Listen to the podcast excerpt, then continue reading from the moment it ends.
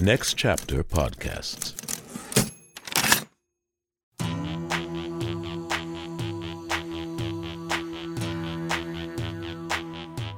The 500.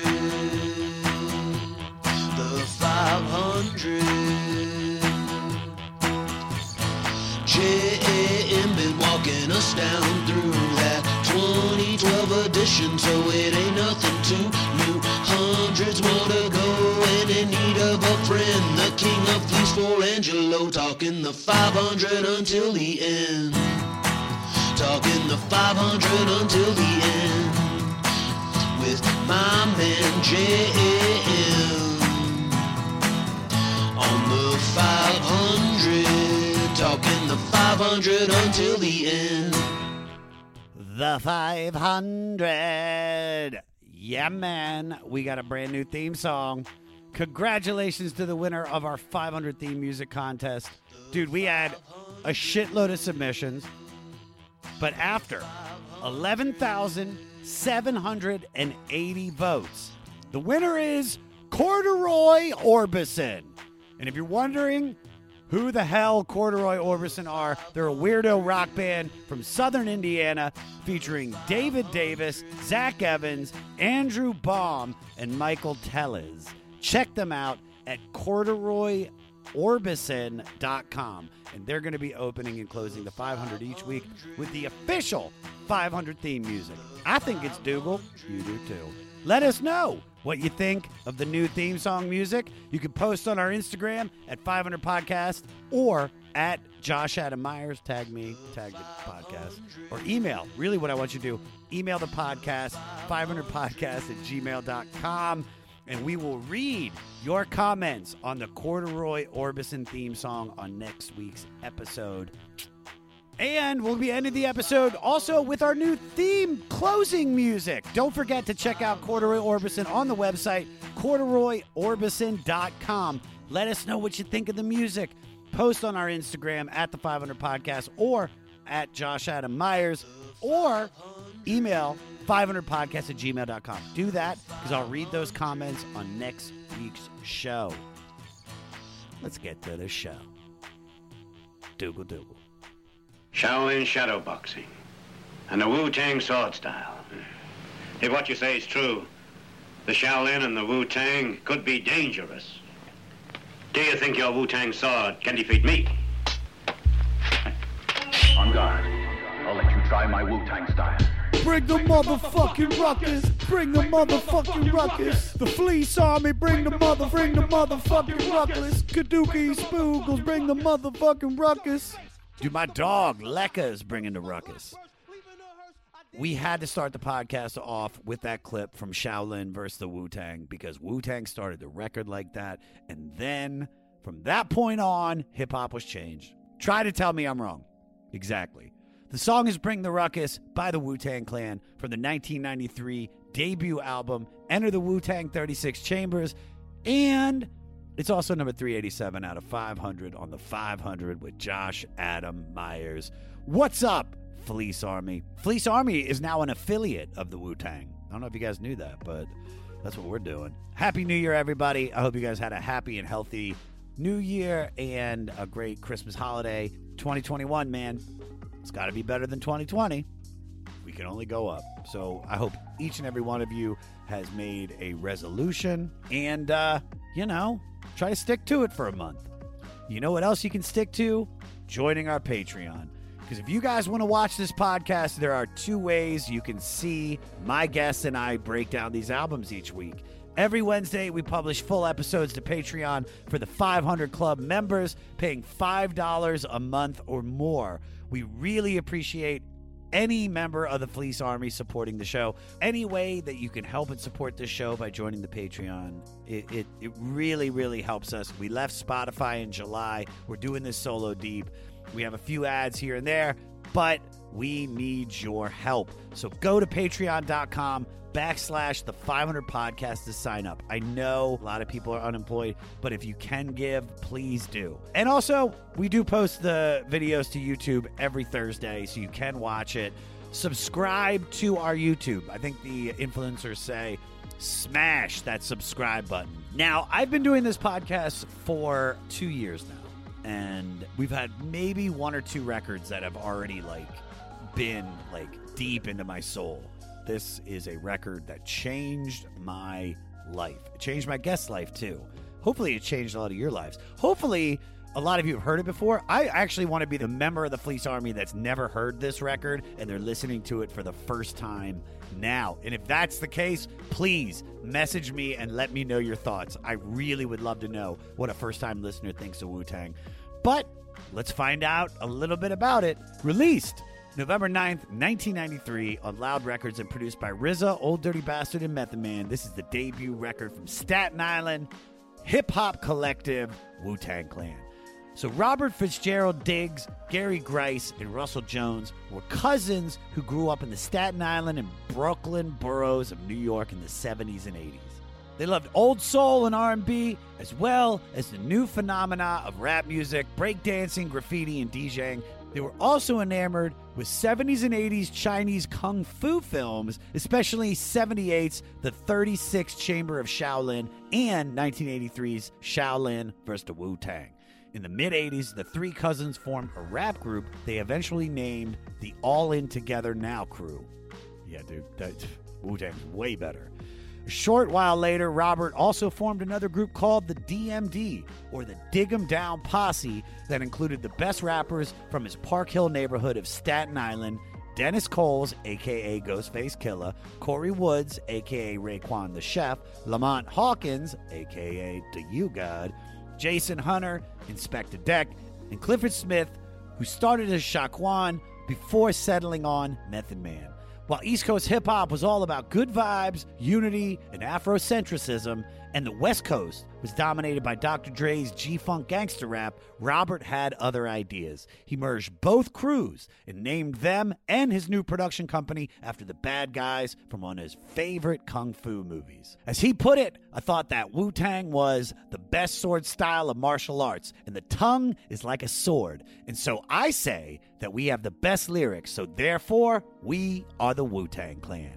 He convinced them all to trust his vision, no questions asked, and devote five years to his master plan for success. He chose the nickname the RZA, while Gary became the GZA, and Russell took ODB, aka the Old Dirty Bastard. Over hard beats and old school loops he merged the teachings of the 5% Nation, the spiritual philosophies and samples from those favorite kung fu movies, and even some inspiration from comic books.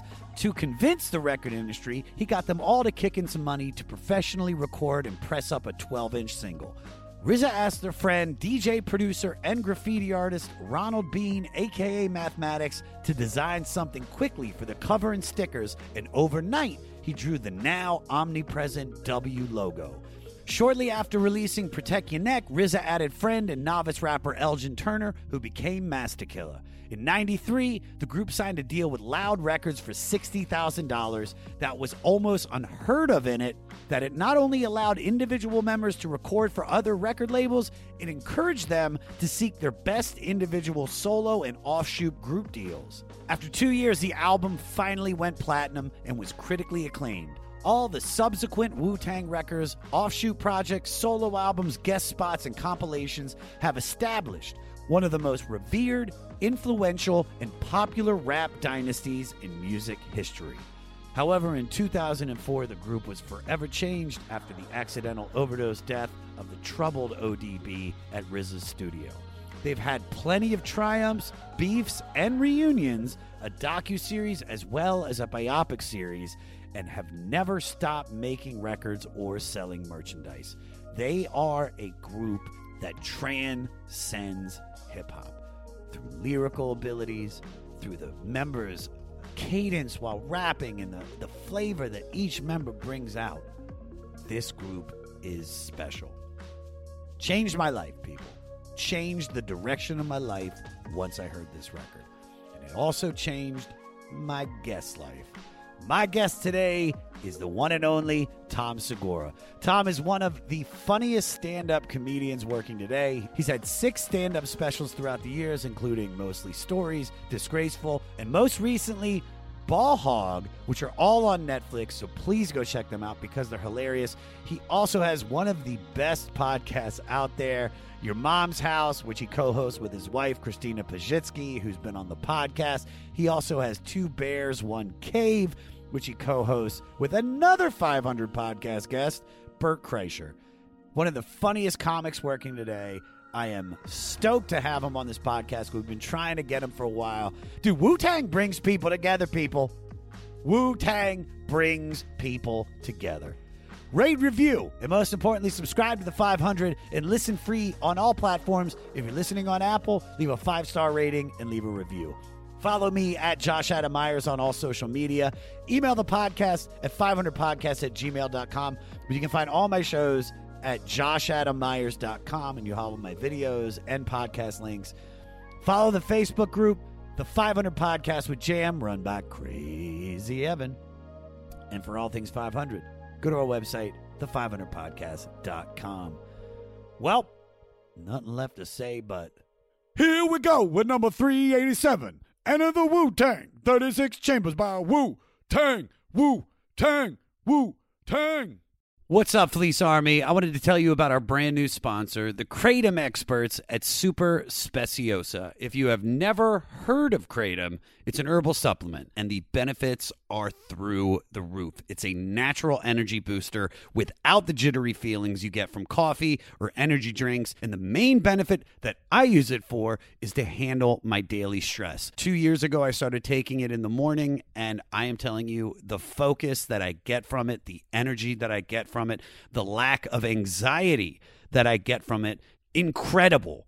For me, Kratom is like the holy grail of supplements. Green in the morning, red at night to go to sleep. I wouldn't recommend this product unless I believed in it. And unlike other Kratoms out there, Super Speciosa keeps their Kratom clean and natural because there is only one ingredient. Kratom leaves crushed up into powder. Boom! Simple. Every single batch is put through a natural cleaning process to eliminate germs and to protect you. The kratom is tested, sifted, blended, screened for potency, and carefully packaged in a lab grade facility. And they've created an entire certified system that makes 100% sure you're only getting the best of what nature has to offer. And if you're buying kratom from a local store, Big mistake, because who knows what you're getting in there? You'll save yourself a ton of money and get better kratom by shopping with Super Speciosa. Give it a try. I promise you'll feel better. And if you don't, you'll get your money back guaranteed. Plus, they're offering our listeners in the Fleece Army 20% off the first order. So go to getsuperleaf.com slash 500. Get superleaf.com slash 500 and get 20% off now and we'll post the link in our show notes so it's easy for you to just click and take advantage of the offer. We thank Super Speciosa for sponsoring this podcast. It helps me that I get to help you. Now try it out. Enjoy the show.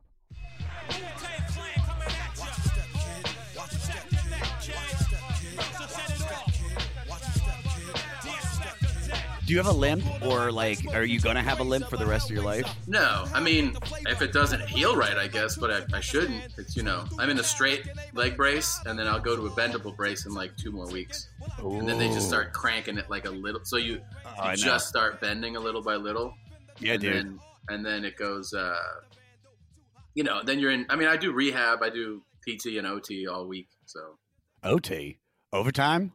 Oh, occupational, therapy. occupational. Yeah. But you have your, for your job. You you like? Can you For bend your knee to sit? Wait, what the fuck is? Wait, what is your Stay Puft Marshmallow Man hand? How did you get that shit, bro? Dude, yeah, Power Glove. yeah. I, this is because I bruised my radial nerve. The fuck is your radial? Which one's your radial nerve? Radial nerve runs down your humerus, underside of your tricep, controls wrist flexion and some finger extension. So I have to wear this thing until it heals.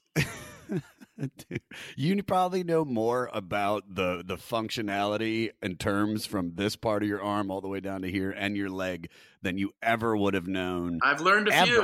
Yeah, Yeah, dude. Yeah, yeah. What what bone is this? I don't give a fuck about that uh, bone. Okay, what bone is that? That's my humerus. That's the one That's I broke. humerus? All Yeah. right. All right. All right. All right. Let's dive into this shit because this is perfect. All right. Tell me. So this this is this is a record that in in my opinion transcends hip hop, it transcends rock and roll, it transcends uh, generations because this is like one of those uh, obsession records for me. So, um, tell me your story with Wu Tang Clan. I mean, okay, I can tell you that I remember 1993 was an incredible year for hip hop, and and that era, you know, was an incredible era. But what I remember specifically mm-hmm. about Wu Tang was watching Yo MTV Raps, and I believe it was Fab Five Freddy was on the set of the video they were making for the Mystery of Chess Boxing. And so he's on set. He's like, I'm on set with Wu Tang, and these dudes had like white masks over their faces. And I was like, who the fuck are these guys? You know? Because it seemed like an ominous, dark, kind of like wild environment. Just just that video set. And also like who doesn't show their face? You know what I mean? Like everybody wants exposure and like there's dudes covering their faces up and it had like a real grimy feel and I was I remember I remember seeing that on set and I was like, yo, okay, what is this? And then I remember the just the album coming out. And this really is a like genre defining album. This is a press play album, meaning like you know, there's a lot of albums where you like this is a good track, this is a good track, you know, like you have your favorites, but like I remember listening to this album and being like there's very few times where I can remember listening to something the first time and it kind of redefining like a lane of music and feeling completely original. Like, you know, there's there's there's some comedians who you go, this person you cannot imitate. He's so he's such a standalone original that there is like there's just nobody like him. And the way that this album sounds, like just sounds, is so it's so original. It's so unlike anything that I'd ever heard. And I mean like like you know from the kung fu clips to like just RZA would make like you know just squeaks and screws and and pops and like just all these different injections of sound. And the way that songs would be put together it would like kind of it would hit you in ways that were unexpected. Everything from like the interstitials like the sketches to like what would lead into a track. And then the, the tracks themselves. And then I, I always think of like what it must be like to manage nine people to do an out like you know you can't podcast with fucking four people. You're like shut the fuck up man. We're trying Yeah, to talk. and This isn't nine white people. This is nine New York black dudes. and that's the thing. This is it's such a it's funny because it's so new york like we now we register it as such a new york sound but it actually didn't sound like anything you'd heard from new york. It was like this is a i guess you could say you know this is a, such a staten island sound. And now when i look back on the album i'm like you know this what the what the album reminds me of is like watching a masterpiece uh, of a movie. You know when like there's there's movies that you're like this is a fucking masterpiece. Like this is you watch like the godfather or something and you're like you know you should watch this not distracted alone and and you you sit through the film and you're like at the end of it you're like oh my god you know? And that this album i remember just being like so taken by all the elements like that it was a sound that i'd never heard. I've listened to hip hop at that point basically you know my whole life right? And i'm i don't know i guess i'm 14 when this album comes out. And i'm like this doesn't sound like anything. And then there's so many little things like you know these guys their cadence the way they speak they had like that such a like a such a particular way that they spoke even like individual to individual you know like the way Raekwon sounds the way he literally pronounces words. Over to to Ghostface to to Method Man uh, to RZA to GZA Inspectah Deck like they all have like this such a specific New York cadence and slang. Then you would hear like like I remember being like, why do they keep calling each other God? Like what the fuck is that? I, and I was like learning about the, like five percenter shit. Like, oh, this is like a super inside baseball black shit to be like, what up, God? I'd never heard anything like that. And then you have the kung fu shit, the mathematics of it all, and you're like, I, I mean, it was like a revelation. Like that. That's the thing is that the the album stood out because it was so like it was so unlike anything I'd ever heard, and it felt like a fucking, I mean, like a punch to the face, man. Well, Like what were you what were you listening to like right around that time, right before Wu Tang? I mean, I feel like I'm, I feel like that's the era. Like things that like were popular for me must have been like Cypress Hill, maybe Biggie, Snoop, uh, Tribe Called Quest. I was still listening to like EPMD and like you know, Yeah. So you're in the genre of hip hop. I'm in the genre of hip hop. I I really like it. Uh, Run DMC, like all that stuff. I mean, Run DMC's kind of like, I guess, still doing things. But I'm saying like these are all, you know, a Gang Starr for sure. And and so you have like a distinct East Coast sound. You have a distinct West Coast sound. There's definitely Geto Boys and like you know some Southern stuff. But this thing, like I said, it's like it's definitively New York, but it doesn't sound like what we're used to hearing out of New York. I mean, there's just so many like creaks and cracks and like just shit you've you've never heard. And the I mean, you know, listen, I've heard interviews with RZA talking about, you know, he's definitely like a lot of producers where you're like not a normal dude.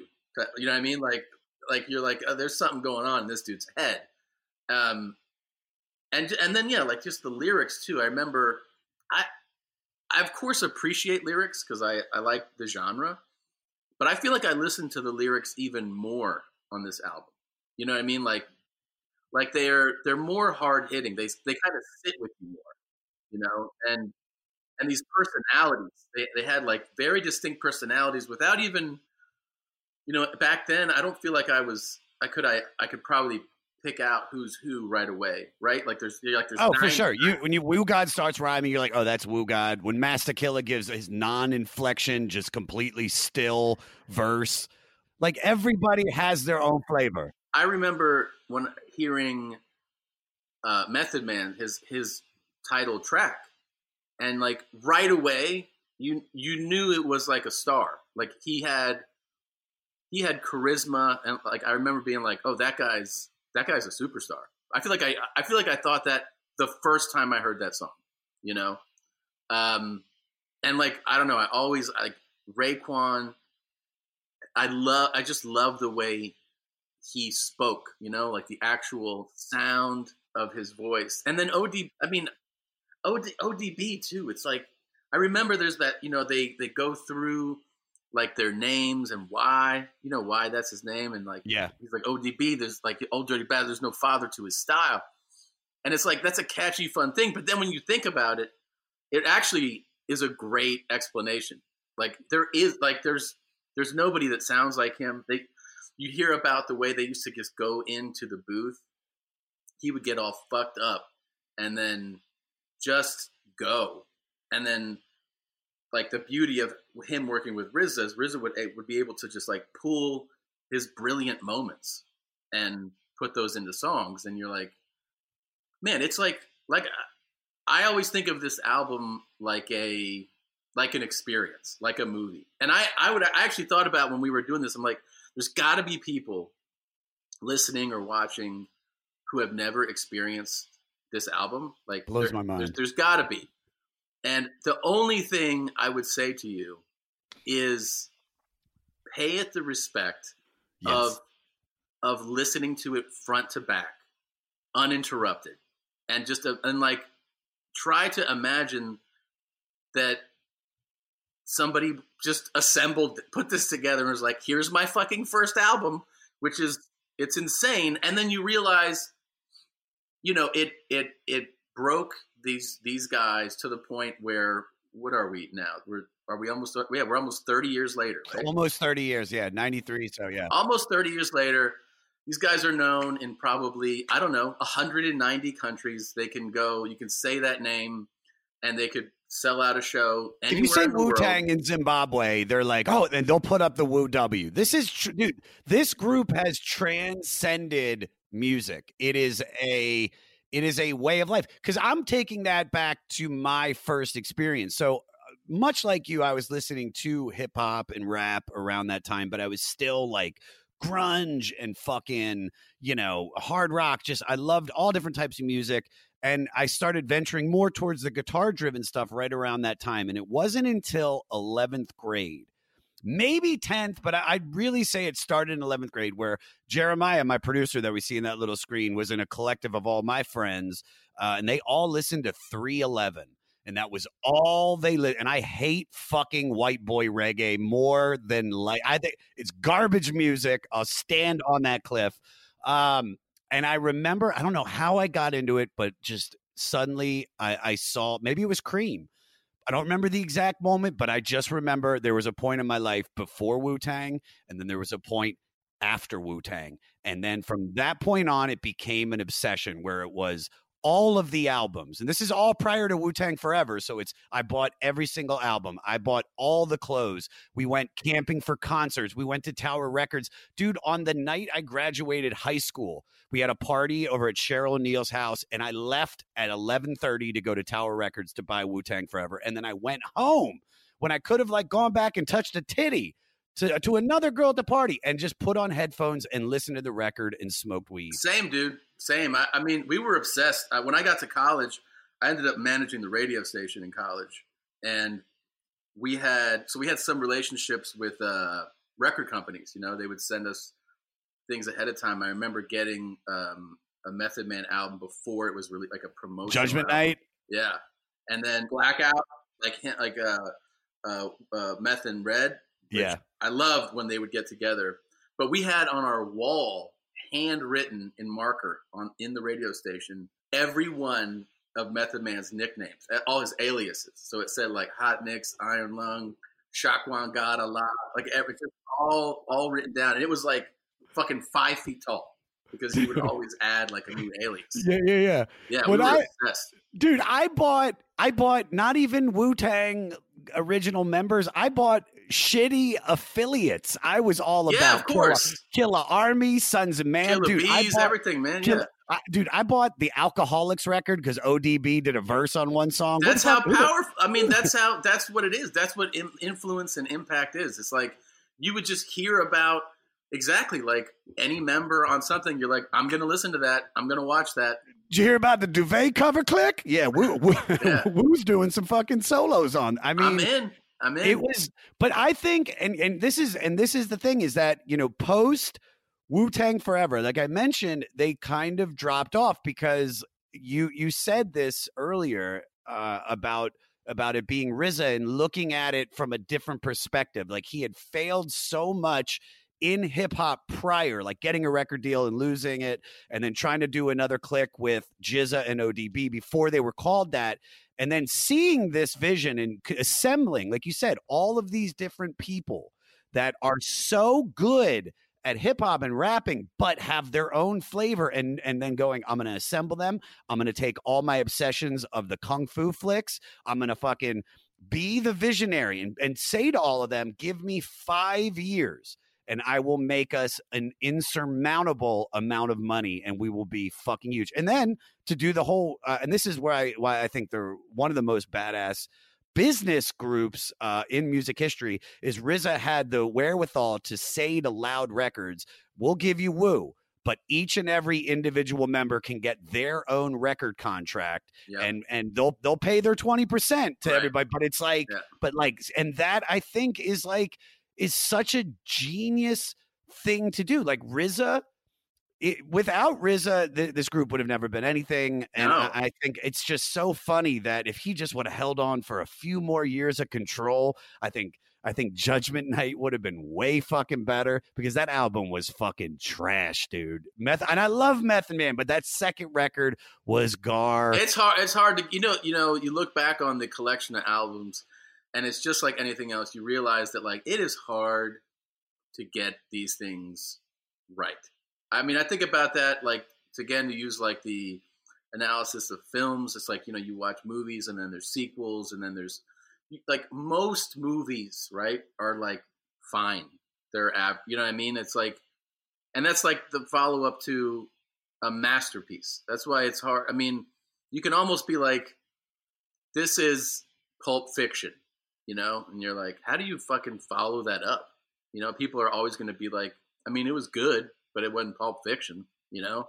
Like it's it's kind of like that where they made something just ridiculous. And I was, you know, I was remembering right now too, guitar stuff. Like he would throw in just like a guitar, you know, riff, like an electric guitar. You're like screaming. You didn't really hear that. Like no one was throwing in this guitar, just kind of like screaming in the middle of a song. And you're like, and it just worked. Everything worked. So I want to I want to ask you a question because being that you are a white boy from Florida, right? And I'm a white and I'm well, but but for the most part, you when this when in '93 you were from Florida, you were in Florida, right? When this came out, I was actually yeah, I was probably I was probably leaving Milwaukee and um moving and heading Florida. down there. Okay, and then I'm I'm a white boy from Maryland, and from and I'm not saying that Wu Tang isn't just a white boy rap group, but and everybody loves them. Um, so I'm so all the listeners out there. I'm not saying that you can't be Asian, you can't be Oh, Nigerian. Asia loves Wu They love Wu Tang. Yeah. But what I'm saying, it seems to be this stronger base of fans that are white boys. Me and Jeremiah went to a bunch of concerts. We and when we camped out, it was all white dudes there. When and when I saw Rage and Wu Tang, I mean there were there were a lot of races of every different color, but there was a majority white people. So I wanted Yeah. to ask you, why do you think white men love Wu Tang? I mean, that's a that's interesting. You know, if you go back to like that era, um, that was one of the big narratives of of like the early '90s is an explosion of hip hop. Right, hip hop goes from being like just in black neighborhoods in the late '70s, early '80s, to getting into mainstream culture throughout the '80s, and then it gets to the '90s, and these groups that we were talking about come out, and then there's an explosion. And at the time, I remember some statistic like 70% of hip hop album sales are to white suburban males. So it, it is who's buying and consuming it. Like it's made for the streets, right? But, and I think, you know, part of that just kind of makes sense because a white suburban kid sees like these cool, badass black dudes and goes like, yeah, like I want to listen to that. Wu Tang had that added thing where like, you know, it's so well known, but I remember like I think you felt cool and or tough or down if you're like, oh, you you know about Wu Tang, Yeah. you know what I mean? At least for a minute, like as it's starting to grow, and like introducing it to people, put this on, listen to this. So it made you it made you feel like that. It's like like those. It's like there's we're talking about how like there's certain movies where you feel it's like the cinema of sexy. You know what I mean? Like a Tarantino thing makes you feel cool because you're like, this is cool. You think you're cool for liking it. You're like, yeah, this is dope, man. That shot and how crazy violent that was. And like Wu Tang has, I think, that element to it where like you listen to it and you feel badass because you like it. You're like, this shit's dope, man. Oh, Like, I, oh, complete. Yeah, everything, dude. All the mythology, the Shaolin, the Killer Bees. Welcome to us talking about our podcast for a minute. What's the name of that podcast? That's Axe to Grind, uh, and right now you're going to be getting a little, little taste of it, right down to the shaky microphone and all. And my name's Bob. And my name's Patrick, and usually we're joined by Tom. Tom's the best. Tom has a real grown up job that requires him to be at work, but we talk about decidedly not so grown up things like Hardcore music and things that people that like hardcore music tend to like. so that could be the latest shows, uh, revisiting classic material, talking about the new classics, um, all the little dorm room nonsense that you imagine from uh, niche music podcasts that, that you either love, want to love, or hate. Yeah, imagine all the emotions that you have towards a genre that that uh, has impacted your life, uh, and then condense them down to an hour to two hours a week. So triangulate your speakers. Think about jumping off the bed, singing along, dancing like an idiot, and listen to Axe to Grind podcast.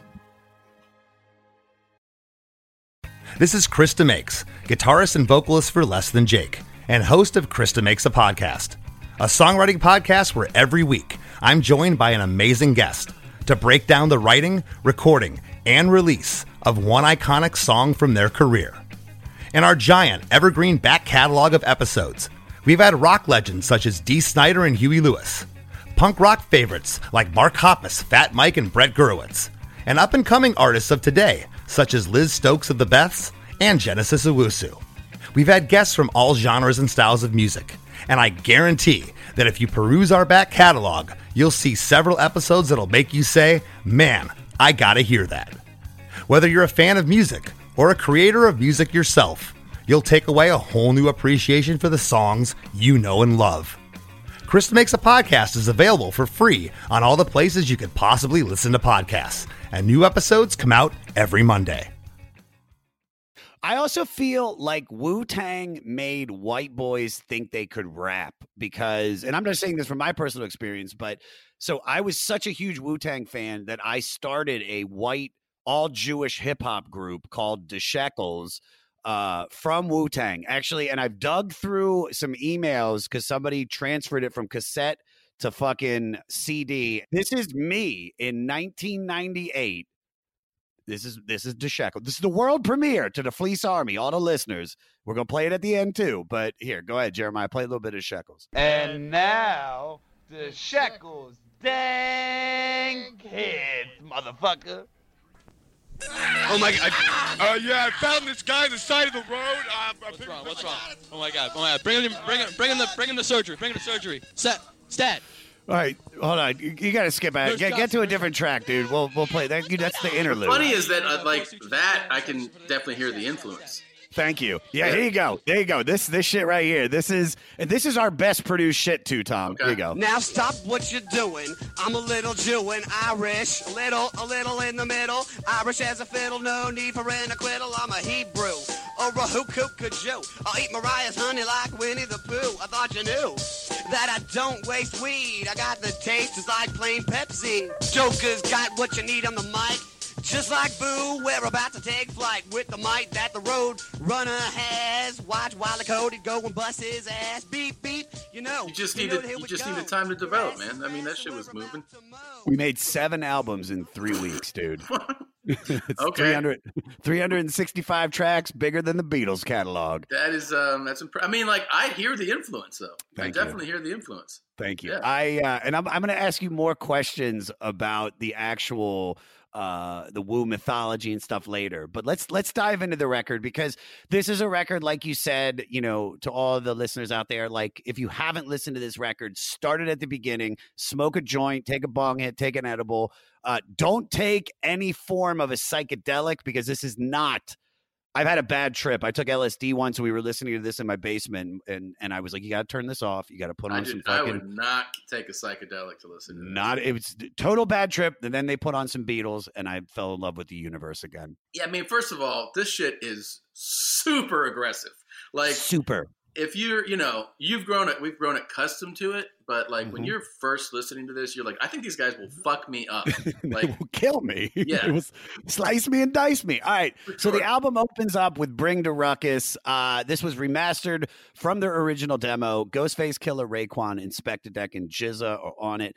This is a journey into wu's violent world over samples from the 1973 synthetic substitution by melvin bliss and the dramatics 1971 song in the rain. Something i thought that was very cool about this song that because i was noticing you know, even a long time ago, how the drum sounded very hollow. It's because they recorded the snare drum in an elevator shaft. All RZA's idea.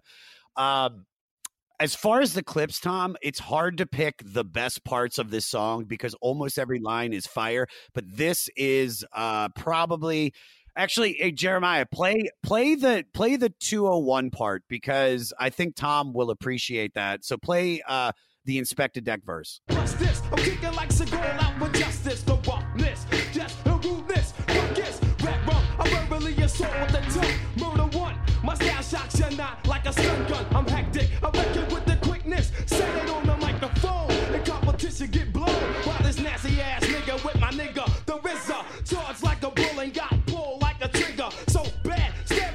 Well, the reason I picked that for you because the original clip that I picked was the Wu Tang goes so represent, but because I thought you, I thought you could appreciate a good sweet. but I wanted to pick that one for you because he actually gives a shout out to, somebody that you have this weird, yeah, to Steven Seagal. Why do you have this weird connection to Steven Seagal? I just think he's just a terrible person, and you know he deserves. He's somebody who. The funny thing is, like you mock somebody, and sometimes you feel bad. You know, you're like, I feel bad. I made fun of that person, and then some people you make fun of, and then every year you're like, man, I should give it to that person again. Like they just every story I've ever heard about Seagal is terrible, and, and like the the the movies I've done a few movies. You know, you meet people and and you go like, "Who sucks?" And everyone's like, "No, I don't really talk shit about." I mean, Steven Seagal sucks, and they'll tell you a story, and you're like, "Oh my god!" It's like he he has like just there's so much there that I mean, it's it's good natured. I don't like you know wish any harm on the guy. Of course not. No, I He's- just feel like he's a he's a ridiculous person. Yeah, Living joke, yeah. ridiculous person, and and he's making ridiculous movies right now. They're on, ridiculous. they're on Netflix and they look like they're fucking made for a thousand dollars. Like they're just the craziest shitty movies. I hear the most shit talked about Steven Seagal and Jean Claude Van Damme. So I don't know if it's something to do with like Maybe, quasi martial arts dudes, but Yeah. they all seem to be dildos. They definitely Um, do. So, so first and foremost, everybody kills it on this, but this is such a great song to really showcase Inspectah Deck. I feel like he is the most underrated MC out of the nine uh, members. He's constantly having one of the best verses, if not outshining everybody on the song, and it blows my mind that his career never blew up. Yeah, I mean, you know, he has he has a good career though. I mean, you know, I think in the world of hip hop, like he's definitely celebrated and appreciated. For sure. Some of these guys, I mean, you know, not going to have the mainstream success that you know, like uh, what a Nelly. Or, you know, I mean, they don't. They're not making those kinds of songs. They're not doing that shit. They're like, you know, these guys are like novelists. They're, you know, what I mean, these guys are like poets. So For sure. um, yeah, you're not going to see that level of success. But I, I mean, I hear you on it. I, I, when I think about Bring the Ruckus too, it's like that's the opening song to this album. Yeah. But even before that, Tom, bef- this is like the, this is how Wu Tang introduced themselves to the world. They dropped that dialogue from the kung fu film Shaolin versus the Wu Tang. So as so like you said, a, as a listener, you're you're starting. You're like, all right, you're used to Tribe Called Quest. You're used to EPMD, where maybe there's a little intro, but nothing like this. It's usually them talking about it. And also, I would say that like the sentiment that you feel and think throughout this album on a first time listening is what the fuck is this? Because it's it's it stands out in such a way that you like if you haven't heard this album and you press play from the beginning, you just go through it, you you'll just be like, I've never anything that sounds like ever ever. So it's funny that you say that um so there is a point that of them opening up the album with that dialogue uh GZA is quoted saying wu-tang represents a sword style of rhyming. Being that we are lyrical assassins we are aware that the tongue is symbolic to the sword. And that is why wu-tang is dope because this is how they introduce themselves with a mission statement for the entire group that we are assassins and we will fuck you up and i love that And that feels like, and the album feels like it. When the album's over, you go, I think these guys would fuck me up. For sure. Have you ever fucked anybody up, or or if not, what's the worst fight you've ever been in? Um, no, I've never had like, I mean, I've had, you know, sports stuff where uh, that the sport fucked you up. sport fucked me up. I mean, you know, like in football and basketball games, like, you know, fights break out, things like that. Um, in college, we got into like, in a, like, I would say a scuffle in a bar with friends, you know, but I've never been in like some blowout, all out big fight. No. You ever been, what's what's the hardest you've ever been punched? Mm, I got jumped in fifth grade by three guys. I was 10 years old, man. Somebody Yeah. brought the ruckus on you. Jesus Christ. Yeah, I got kneed in the stomach, kicked and punched, you know, but it was like three dudes. But you're 10 years old. So, I mean, looking back, it probably wasn't that hard. It probably I mean, wasn't bad at all. They were fifth graders too, so it wasn't like a, a fucking teacher did it. okay. All right. All right. Moving on. Uh, shame on an N word. Huh? Uh, it's on an N word. Uh-huh. All right. This is the sample from blues and soul musician singer Syl Johnson's 1960s song. This this fucking beat still is the shit. Like this is like their version almost. It's funny because of the title and everything, but it's it's almost like their um, commercial hit. You know what I mean? The the the beat, like, because you can still put it on just the instrumental, and and just you just bop your head. It feels good. It's it's like I could listen to that instrumental over and over and over. It's phenomenal, and and and we we have to give at least uh, props to Raekwon and Method Man for smashing the verses. But in my opinion, this is an old dirty bastard song. Oh, yeah. uh, Jeremiah, play the clip. be acting like the gangs anyway. Be like warriors, come out and play. Me, I get into shit, I let it out like diarrhea. Got burnt once, but that was only gonorrhea. Dirty, I keep shit stains in my so I can get funky for you. Murder, the flame of the Wu Tang. Here comes the tiger. Ow, be like wow with my style. Punk, you play me chump, you get jumped. Woo, it's coming That that right there is That is- my go ahead. That's amazing, and it's also it takes me immediately to that MTV clip where ODB takes a limousine to social services to get food stamps, and then he talks about getting burnt by gonorrhea, like on camera to like the people. It, he's in a limousine picking up food, food stamps. He's like, I got burnt by gonorrhea, and then he's like, I'm lying, I got burnt by gonorrhea twice. Yeah. And and that is why ODB is my favorite member of Wu Tang Clan. So we show, we went to go see nine. We went to the nine thirty club in DC to go see uh, Old Dirty Bastard in Brooklyn Zoo. Uh, it's like two thousand, and we show up late, so we're like in the back of the club. It's just filled with motherfuckers. Uh, Old Dirty Bastard gets on stage an hour late then stands there with a bottle of vodka for like 15 minutes just staring at the crowd and he's not doing anything and the cheering starts to subside and then he cracks open the top of the of the Absolut chugs it goes right into brooklyn zoo and then fights just start breaking out everywhere. Odb is like cheering them on. By the end of the show they had probably cleared out 40 to 50% of the audience and me and jer and a few other people are right up front. Uh, i am everything about Old Dirty Bastard, I fucking love. I love that he did that MTV thing. I love that he put his his social security identification card on his album. And I love that he would because no other rapper would say they had had fucking gonorrhea. Yeah. Like Drake would never do that shit. No, you don't want anyone to know that. But he was like, like- I am the nastiest, grimiest, rawest dude you ever want to come across. And like he embraced that. Which Yeah. is, you know, that's like endearing in a way. Very endearing. It's I I named my my comedy store show Shimmy Shimmy Ya to honor him because I don't want people to forget how fucking sickly dope he was. So speaking about shame, what embarrassing moment still brings you shame? There's so many.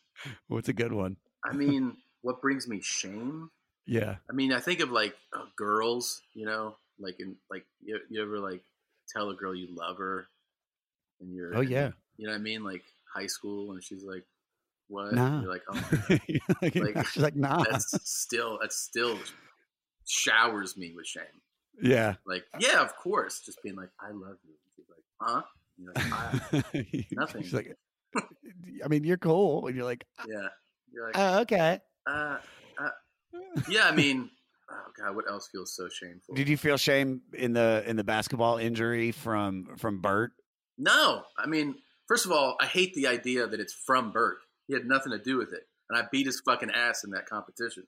So the uh, no, I don't feel shame about the injury. What what kills me is when people don't know that I fucking just dunked nine feet before that, and they're like, "Oh, is this guy trying to dunk and hurt?" I'm like, "No, no, I just won. Yeah. I just won the competition." That fucking bothers me. That bothers Um, you. I felt oh, I felt shame when we played tennis. Yes, that was shameful. Why? We played tennis. I, I was I used to play tennis as a kid. So did Bert. We decided to play tennis, and dude, we get together to play, and he has a legit badass serve. like legit. And I and I couldn't fucking return it, dude.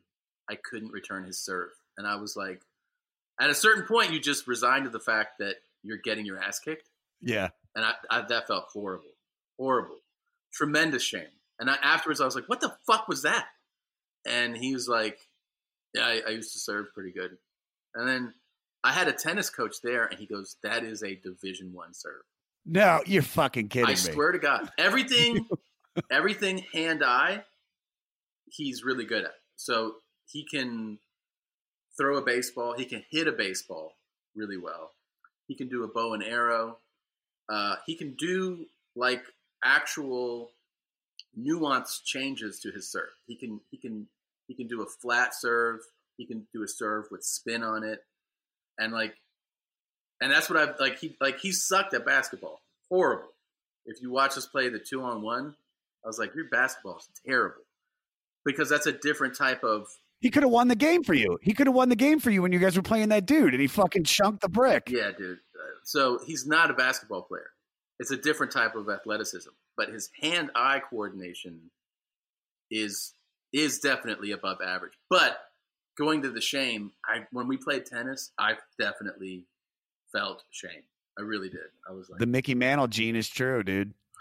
man, I'm telling you, I ha- I had to actually just like stop and be like, I cannot believe you're serving like this. It, it actually reminded me of when I was a friend. Like, this didn't feel shame. When I was a freshman in college, there was a goofy white guy on my hall who was like six, let's say six feet, maybe six one, and he had hair parted in the middle that hung down, so he'd have to like like flare it out on either side.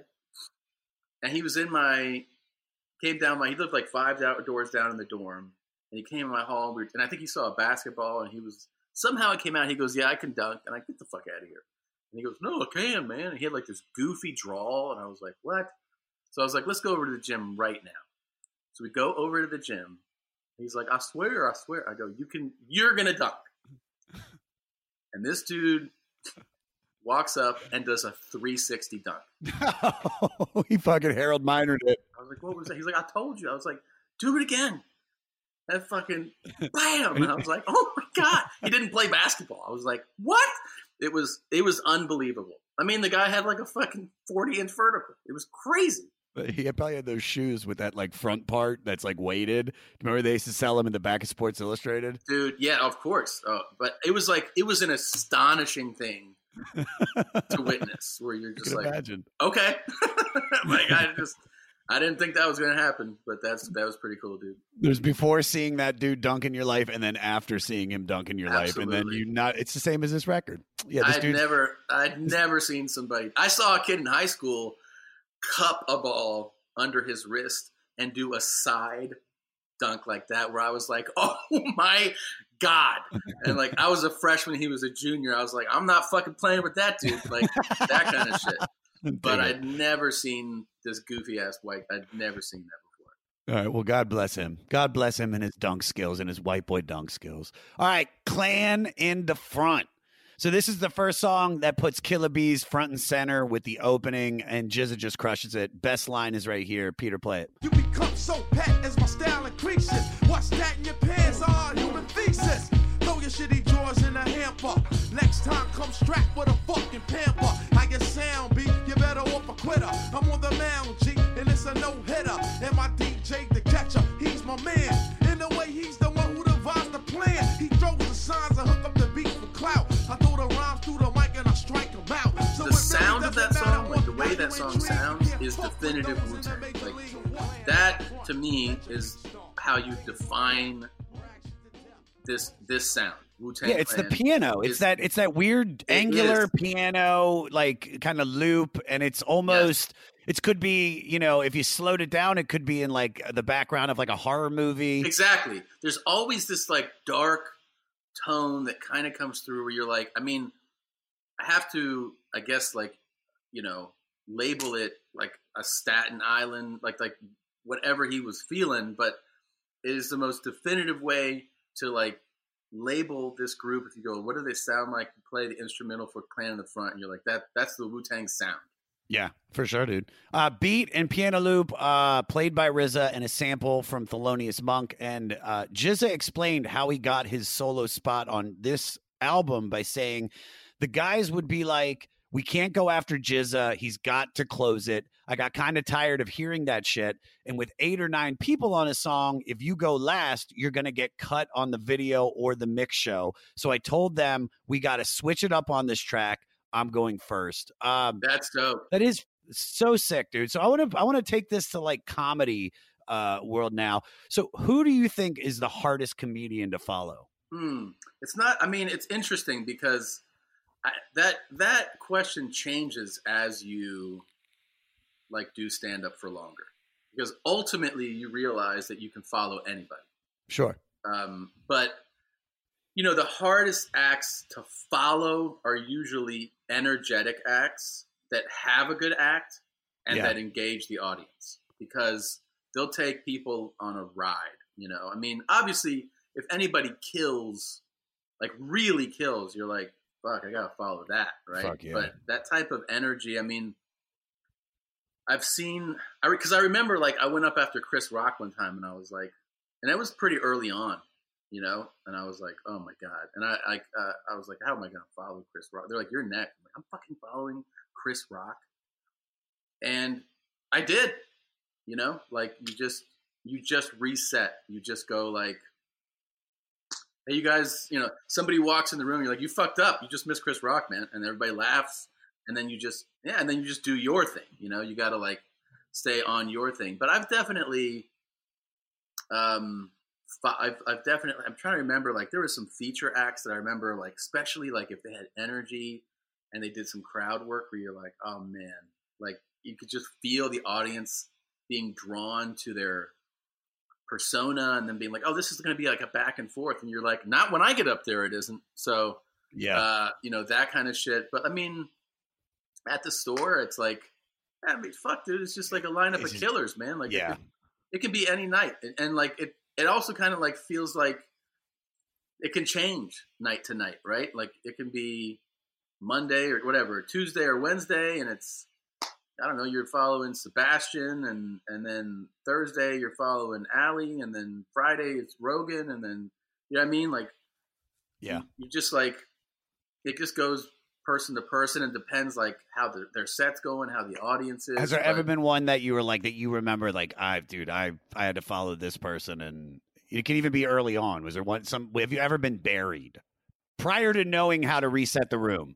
Oh yeah, I mean, I I remember doing. I can't remember who I followed. I remember I did an East Side, like a proper East L.A. comedy, lat, like Latin comedy show in like 2005. Um, God, I ate my dick so hard. Like, I ate my dick so hard. I bombed just an extraordinary bomb. And I got off stage and I saw the guy. He was like, like wow, like that sucked, man. And I was like, yeah. And I go, yeah, you know, I, I'd love to come back. And he goes, what? and he turns to the, another guy. He goes, he wants to come back. He's like, this dude's crazy, man. I was like, uh, yeah, I just want to redeem myself. He's like, you think you can? Like, I was like, I don't, I don't know, man. Like, I did, you know, It's like this is your last time on Refried Fridays. You out. I bombed one time and I got off stage. I was middling. I got off stage at 22. And I was supposed to do 25. The lady was like, "The fuck was that? Like, you just got off stage?" I was like, I, "I mean, I was sweating. I was just bombed so hard." And then she goes, "Oh, and the other thing, I thought you were supposed to be funny." I was like, "Jesus Christ!" and and that, I mean, when you're middling too, and they're telling you that's the manager, you're like, ah, "Oh, Oh God. and then the next day, I came back and I had a great set. And I mean, I had a great set. And I see her like she's around the corner when I get up stage. And she goes, How'd it go? And I was like, You fucking know how it went. they're right. There's 300 people in there. What do you mean how to go? And she's like, oh, is it better? And I was like, shut the fuck up. Fuck, fuck you, bitch. All right, Wu Tang Seventh Chamber. All right, so first we get a skit with Raekwon and Method Man arguing about a lost videotape, and then Ghostface and U-God walk in and tell them about a drive-by shooting. Um, This, so this, shit too, man. This- their their sketches were insane. Like when you would hear, you're like, is this how people talk? Like, oh, for sure. Because I Well, God, he's got definitely, lit him on his body, God. Yeah. I, I, you know, we'd heard like inner city black slang. You know what I mean? Like in hip hop and movies, in real life, like hear people go back and forth, and you're like, oh, that's like its own American culture, right? Black American culture has a whole different diction, lexicon, and everything. But that being said, these sketches, when I would hear them, I was like, I've never heard anybody speak like this. Yeah. So everybody, so we could talk about the song, which is great because everybody kills it, and there's so many great lines that you can quote. But I feel like the greatest moment on this song is from that that sket at the beginning. Uh, JT, play it. Yo, niggas came over to have 40s and blunts, kid. This shit just came Come on, out man. I don't got nothing to do with my shit, man. Come on, man. Get ahead with that Come shit. on, man. I'll Hey, buy yo, you hey, four more fucking killer tapes. Open the man. door, man. What the fuck, man? Yo, what? What's up? Yo, Hey, yo, yo, yo, God, what is bond? Yo, Shamik just got busted in his head two times, God. The mother. Well, life, God. You know Shamik from fucking 212, God. The nigga just got busted. Niggas in the black land, God, word is born, came through, God, from out of nowhere, God. Word is born, I'm coming to get my culture cipher, God. And they just, word is born, crazy shots just went the fuck off, God. The nigga laying there like a fucking newborn fucking baby, God. Hold up. I- Is he fucking dead? What the fuck you mean? Is he fucking dead? That's God? it. That Fuck he, is The nigga he, laying is there he. with his fucking. And he's like, you got all kinds of fucking blood coming out. Like, Yo, God, what's up, God? yeah. I, I love that so much, dude. Oh, yeah. right. All right, moving on to Can It All Be So Simple? This is probably my least favorite song on the record. Dude, I talked to, by the way, I talked to Ghost uh, on the phone a few weeks ago, which is a crazy thing. What'd you guys talk about? Just fucking bullshit. Like, I was introduced to him, and then I was like, hey, man.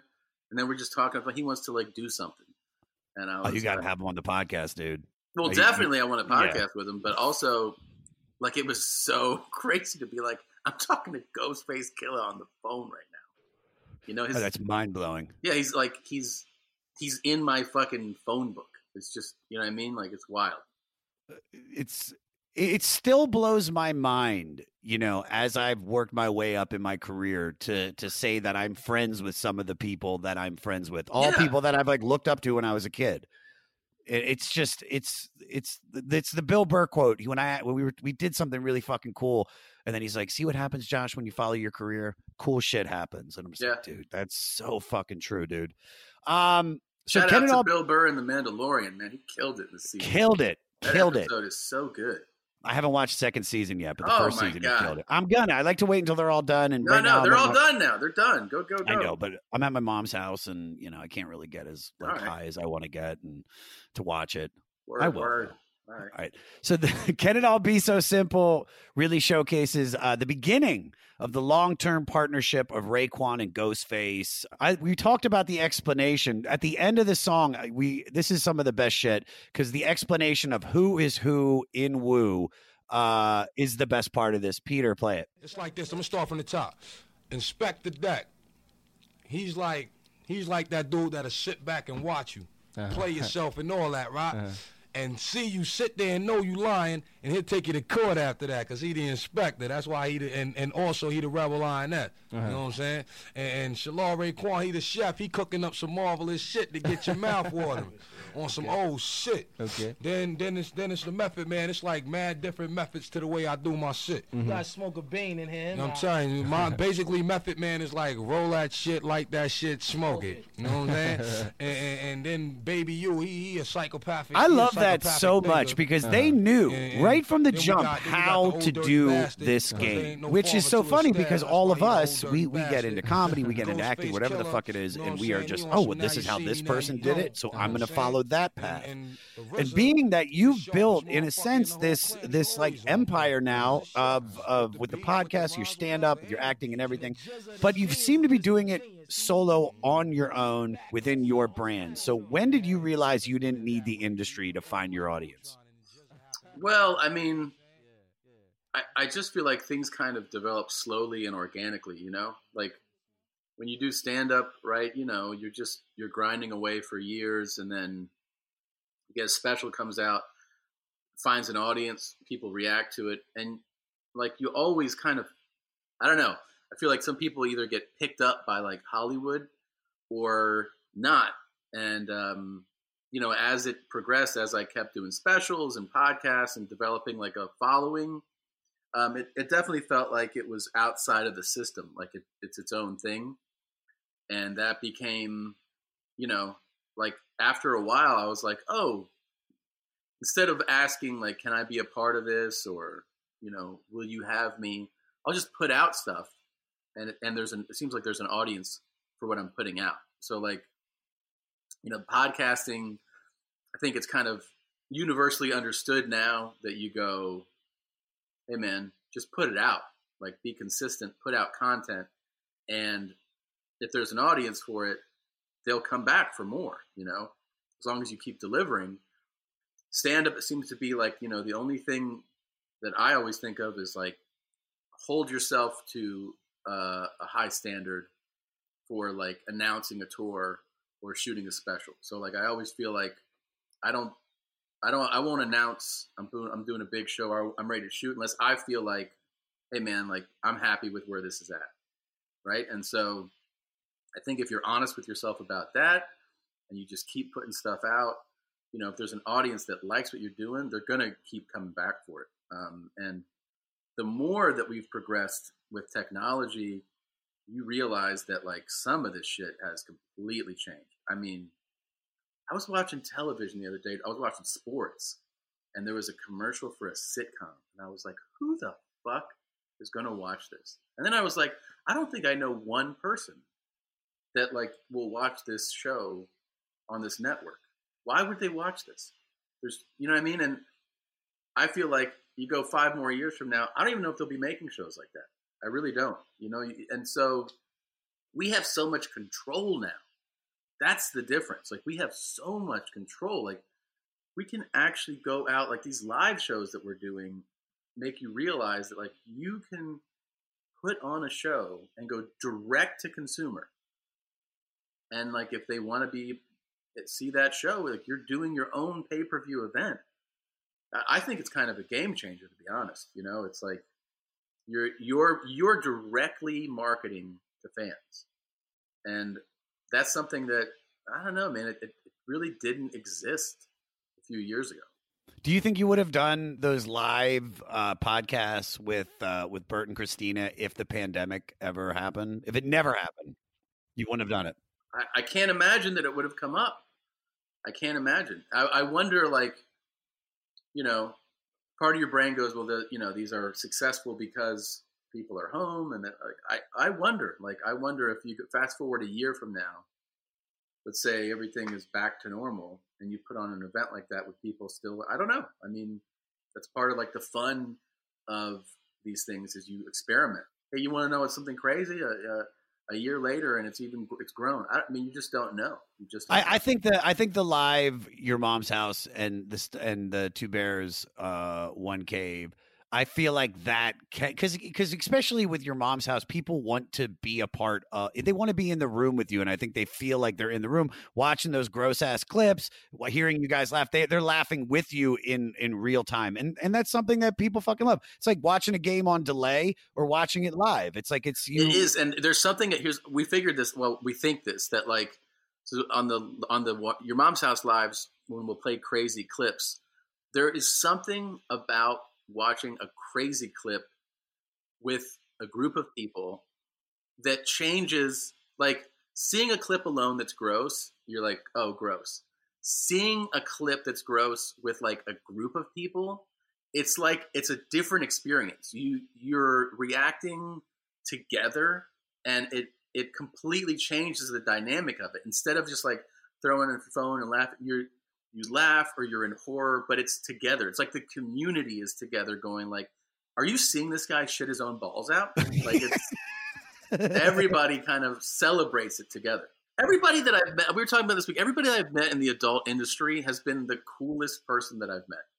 So he's the nicest guy. I mean, you gotta have to. You gotta have to. You gotta be open. You gotta be loving. You got to your chakras have to be aligned to to be able to to get bukkakied on. You know what I mean? You gotta be fucking chill to be like, gotta put two dicks in my ass right now. Yeah. Two. You know what? Put one in the vag too. Make Yeah. it three. Go Make for three. three. Make right. me airtight. Hey, what's up? My name's Lurk, and I'm the host of Lambgoat's Van Flip podcast. Every week, I have in depth conversations with bands from all over the scene, big and small. We also like to keep our finger on the pulse and showcase up and coming bands on the show as well. So come check out Lambgoat's Van Flip podcast. What's up, everybody? I am Finn McKenty, host of the Punk Rock MBA podcast, part of the Sound Talent Media Podcast Network. My podcast is all about doing what you love for a living, and every week I sit down and talk to people who have done exactly that. For example, musicians like Tommy from Between the Buried Me, Matt from Periphery, Lil Lotus and Shinigami, among many others, photographers, artists, designers, YouTubers like Glenn Fricker and Sarah Dici, and I unpack exactly how they got to where they are today with the goal of helping you do the same. So if that sounds cool, you can listen and subscribe at soundtalentmedia.com, and I'll see you there. All right, the mystery of chess boxing. I think this song uh, has the best verses on the record, uh, especially every opening line to the verse. You have you have U-God's. Raw, I'm gonna give it to you. Uh, raw like trivia. Then you got Inspectah Deck's. Well, I'm a Messiah. I set the microphone on fire. Fire. Yeah, you got Ray. Carry, rough like, like Mariah. Come on, man. D- But then what about Ray? Rough like Timberland wear. Yeah, Yeah. me and the clan and yo, the land cruisers out there. But, Piece of but, all, yeah, man. But once again, ODB steals the show. Uh, Peter, play it. Represent the GZA, Abbott, Ruza, Shaquan, Inspectah Deck, dirty hole getting low with his flow. Introduced in the ghost, bass killer. No one can get it live. My peoples, are you with me where you at? In the front, in the back, killer bees on attack. My peoples, are you with me where you at? Smoking meth, hitting cats on the block with the gat. Speaking of the devil's sight, knows the guard, get your shit right. Mega trife, yo, I killed you in a past life. On the mic while you was kicking that fast shit. You So a big truck, this is based on the similarly titled 1979 kung fu movie that connected the intellectual and brutal competitions of chess matches with martial arts. Uh, cool fact: the movie's main villain was the Ghostface Killer. Also, very interesting fact about this song and with the album in, in itself. This is the only track that Masta Killa is on. Uh, he was added after their first single due to his incarceration and novice skills. Um, but yeah, that's the. Should we play a little bit of Master? Play a little bit of Masta Killa. I feel like we got to give him his love. Homicide's illegal and death is a penalty. One justifies the homicide when he dies in his own iniquity. It's the master of the mantis rapture coming at ya. We have an APB on an MC killer. Looks like the work of a master. Evidence indicates that his stature merciless. like a I terrorist feel like since Master love. Killer only got one verse on this song, he used as many big words as he possibly could. In the, it's like this motherfucker trying to show that he's smart. You gotta be Like, like, I'm gonna come flexing hard on this. if I'm getting one verse. Yeah. uh, what is this song? What do you what do you think about when you when you hear this song? What does Well, it I, you of? th- this reminds me. I always think of you know I said that like Clan in the Fronts, the the the instrumental defines the uh, like the Wu Tang sound to me. This song, like this record, the mystery of chess boxing, as a as an actual song, as a track, is like embodies it. It's the introduction for me because I, I feel like I think this is the first video they ever put out. It's the introduction to them. And, and of course, like you're saying, all these lyrics, the instrumental itself, the combination to them, you go like, you know, it de- it defines the sound. Like this song makes you go like, who are these guys? Yeah, I, I mean, this is uh, this is what I think. This song, I, I don't know if I if I I might said it coming up later, but I, I feel like if you're going to put on a Wu Tang song for somebody that's never heard Wu Tang, like this is one that I would be like, oh, well, this is kind of like this kind of like represents everything Wu Tang is because it's got ODB popping off, it's got all the everybody's killing their verses. Um, if you don't maybe- like this song, you don't like Wu Tang.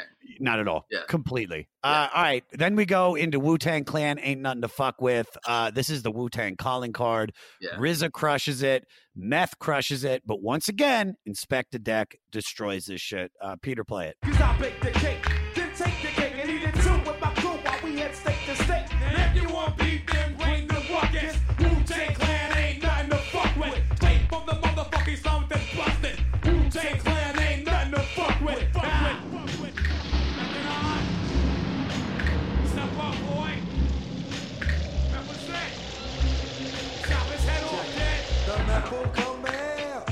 One of the uh, distinct samples on this song that I had no idea is where they got it from is from the 1960s cartoon Underdog. Did you know that?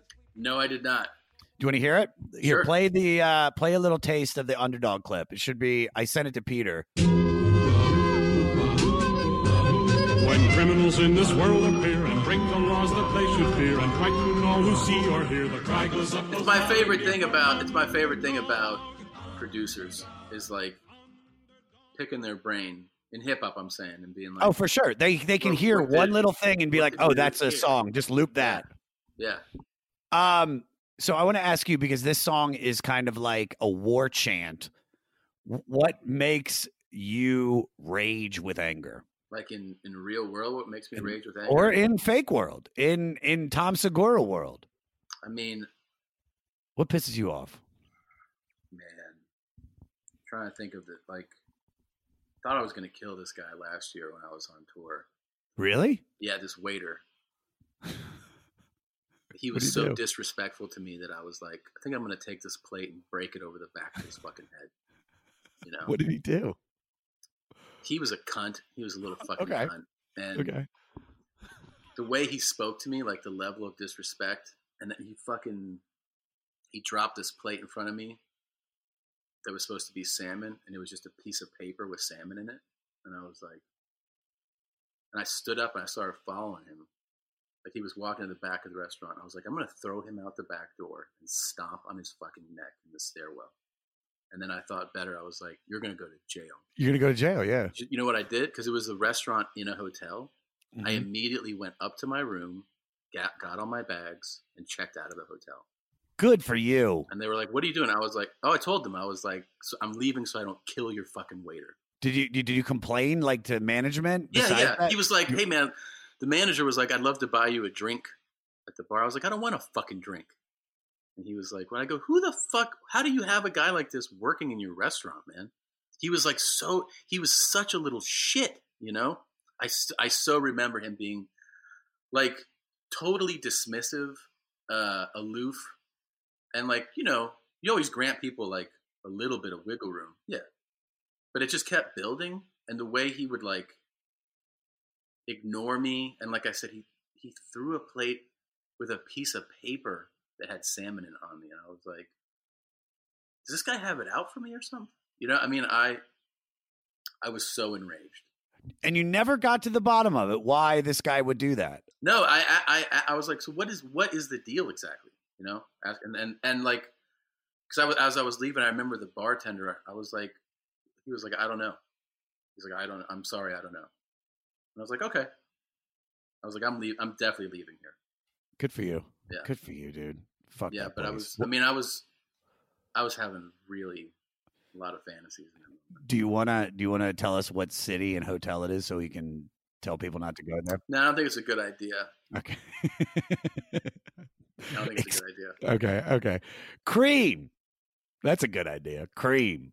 dude and this this is a an anthem still and this is probably something that speaks to why it resonates with so many people to this day um, as a group and as a song i mean that's a very relatable track cash rules everything around like you know when you heard that i think hearing the acronym it almost like you felt like you were solving a riddle right even though like they tell you right away, and you're like, oh yeah, and and the the lyrics in this are incredible. The theme and like that's a very American and hip hop driven uh, narrative. You know, get, get, the, get that money, dude. But what's funny, and that's funny that you're saying that because whereas hip hop now is all about getting that money, it's like that's Yeah. their whole mission statement is, you know, like 21 Savage, like I got one, two, three, four, five, six commas in my bank account. Like this is because at the time it's you have Public Enemy that's more revolutionary. Yeah. You have De- you have De La Soul and, and Tribe Called Quest, which are more like PM Dawn esque, and you know, you know, you got to love your brother and you got to love one another. And you and also like- had in hip hop in this era. This is coming out of the era of I'm nice, like I have skills. That was like a big thing. Is like you know talking about how how dope you are as an MC. It was about like you know Rakim and Kane and guys like that know how to just like spit lyrics, you know, and they're like I can beat you on the microphone. But now it's shifting into like I'm fucking rich, dog. I'm rich, and this is money before everybody's talking about it. So, Yeah. originally conceived in '91 as lifestyles of the mega rich, before being reworked uh, into what I would call a bona fide hip hop classic. Uh, they're using the Char- Charmel's 1967 "As Long as I've Got You" uh, sample. Uh, Raekwon, uh, Kills some of the sh- strongest opening lines ever about survive. Peter, do you have a little taste of that? I grew up on the crime side, the New York Times side. Staying alive was no job, had second hands. Moms bounced on old man. So then we moved to Shaolin Land. A young youth, you're rocking the go to. Low goose, only way I begin to G York was drug loot. And let's start it like this, son. Rolling with this one and that one. Pulling out gats for fun. But it was just a dream for the team who was a fiend. Started smoking rules at 16. So what's so powerful about this song, and and uh, and correct me if I'm wrong, but it's not only about teen poverty and hood life. It's also a message to the upcoming generation not to fall into the things that he did. Mm-hmm. Do you know what I'm saying? So it's like this is this is them giving advice to their listeners, Yeah. which is like, listen, get the money, but do not get into drugs. Do not do that shit. Yeah. So I wanted to ask you, what's the greatest advice you ever got? Oh my god, man. I don't know if I could just cite the greatest advice I ever got, but I do think there's something along it's something along the lines of listen to yourself. You know, like there's a whole thing about trusting your own instincts that I think some people take to intuitively and really strongly. Some people have a lot of doubt, you know. And so I I um I try to listen to myself. Like, you know, you make calculated and thoughtful decisions, but trusting if, you know, I feel like I can trust a lot of my instincts. So Has there ever been an instinct that that you were right about? Like, is there is there a moment you were like, maybe it's a deal or something that just was like you, but you went with you like my everybody's saying do this, but my heart's saying this, and I did that, and it actually worked out. I mean, a number of times. Yeah, a number of times. You know, um, I, I, I- think it's like a lot of the decisions I've made are, have been. Um, I just feel like this is the right thing to do. I mean, it can be from, it can be from like not working with somebody anymore. Um, it can be from like saying no to what to something that somebody thinks you should say yes to, and I'm like, I don't think it's right. I don't want to do it. And uh, ultimately, feeling validated that it was the right decision. Um, I mean, it can even be little things like, nope, I don't want to add a show there. I don't want to. It just feels wrong. Like, lit, like there seems like, and then you kind of get there and you're like, that was, I don't know, that was the right decision. Um, it can be like hiring. You know, hiring people is a very, that's a, that's a, there's, there's a resume and then there's like, you know, I, like I'm very proud of like the staff we have because I feel like I really assembled an amazing staff. It's like a weird thing to be proud of, but I I, I feel like a big part of our staff and like the success we've had is like intuitively knowing that's a good egg. That's the right person. Yeah, That's a good egg. Not- yeah. completely agree with you. All right, you know who else is a good egg? Method Man, because that's the next song. Uh, so this is uh, And I, I met Meth. I'll tell you that story. Next. Okay, okay. Um, So this is it's also the third song on here to use a sample from Melvin Bliss Synthetic Substitution. The hook is lifted from Hall & Oates 1984 song Method of Modern Love. I thought this was really cool when I found this fact. There's a rumor that RZA had a rap battle to see who would get a solo song. Uh, but Meth recalls RZA playing him a new beat inspired by Michael Jackson's cover of the Beatles Come Together. He recorded before anyone else got there. Here, play uh play the 255.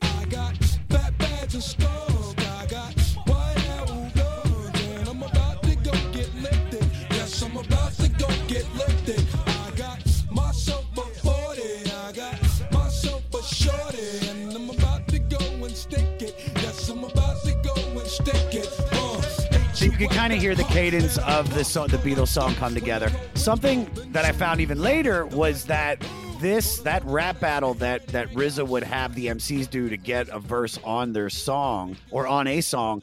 Uh, it was the inspiration for uh, Meth versus Chef off of Tical. Really? So that was just an actual rap battle that they did, and then they were like, well, "Let's just fucking use that anyway." Um, know that.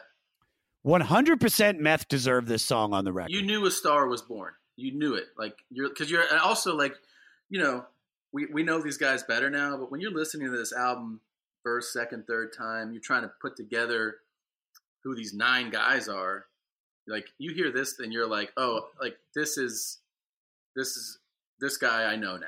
Like oh yeah, you know, like his his lyricism, his cadence. Uh, I'm, I mean, I definitely credit him with me getting more into weed. You know what I mean? Oh, I yeah, like- yeah, yeah. Oh, I was like, oh, maybe if you smoke a lot of weed, you could be like Method Man. Like this is great. Like this is. I mean, he made it for me very cool to be fucking high all day. You know, like I, Dude, I thought that was the he- goal. he's the Method Man. Like I, I- he's not my favorite uh, MC in Wu Tang. It's all Dirty Bastard, hundred percent. But there's there's something in this song that Meth does that just it, you cannot not be a fan of his. The way he's like, "Webby baba doo baba doo baba." He's using these weird words in it, and just throughout the whole wordplay and like everything. He was Uh, also. It's funny. He has like jokes in there, and he's also like, "I'll fucking kick you in the throat." Like he's, yeah. But then, and then this is probably my favorite part of this song is the intro. Uh, Peter, play three seconds in. I fucking, I fucking tie you to a fucking bedpost with your ass cheeks spread out and shit, right? Put a hanger on a fucking stove and let that shit sit there for like a half hour. Take it off and stick it in your ass slow, like. Yeah, I fucking, yeah, I fucking lay your nuts on. a What's going through your head as, a, as I don't know, what are you, 13, 14 Yeah. years old? Like you hear something like that. dude, I, I was like, this is fucking. I remember being like, this is amazing. This is terrifying. This is hilarious. Like you know, I, because again, no one was doing that kind of sketch where they're like, I'll I'll cut your eyelids off and feed you nothing but sleeping pills. I was like, holy fuck! Like that's a crazy thing to say, you know. So your Insane. asshole and keep feeding you and feeding you and feeding you. I was like, this shit is wild. That's the thing is that it, it, that those sketches and saying those things totally contributed to making you feel like you're in another dimension. You know, like that. And a lot of sketches too. It's like even now, I mean, you know, you hear sketches and songs, and you're like, man, they wish we could re-release this album without the sketches. But this, these sketches, that one I remember, just every time that came on, I would listen to it. I was like, that's fucking wild. It's so sadistic. so sadistic and and th- what i find to be funny is it's like you said nobody's doing that on any other record and it's out of this is such a dope ass song and that's what sticks out to me completely not dismissing how dope the song is but that to me is what is the best part of it because it really shows the personality of RZA the personality of Raekwon and this this this like really like friendship between them. You can tell they're having fun. So that brings uh my my thoughts of, of your connection to this is that you play a lot of gross shit on your mom's house. And it's great, dude. It's fucking great. Yeah. Uh where did that love for the nasty shit come? dude i've always la- i've all yeah, everyone has like buttons shit you know and things like i could talk about anything like poop related to Christina, my wife, and she laughs, right? Like you just uh, like you mention a fart or a shit, and you're like, and it doesn't like I can laugh at that stuff, but it doesn't automatically make me laugh. But what al- always has automatically made me laugh is like sex related jokes, or you know what I mean, like Yeah.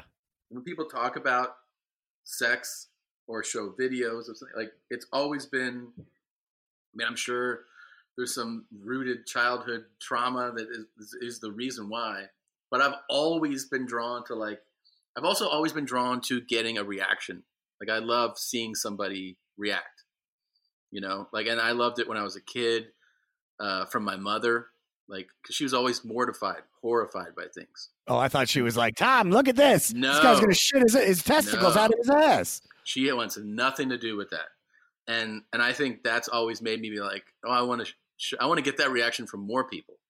I want, I want more people to be like, that was gross.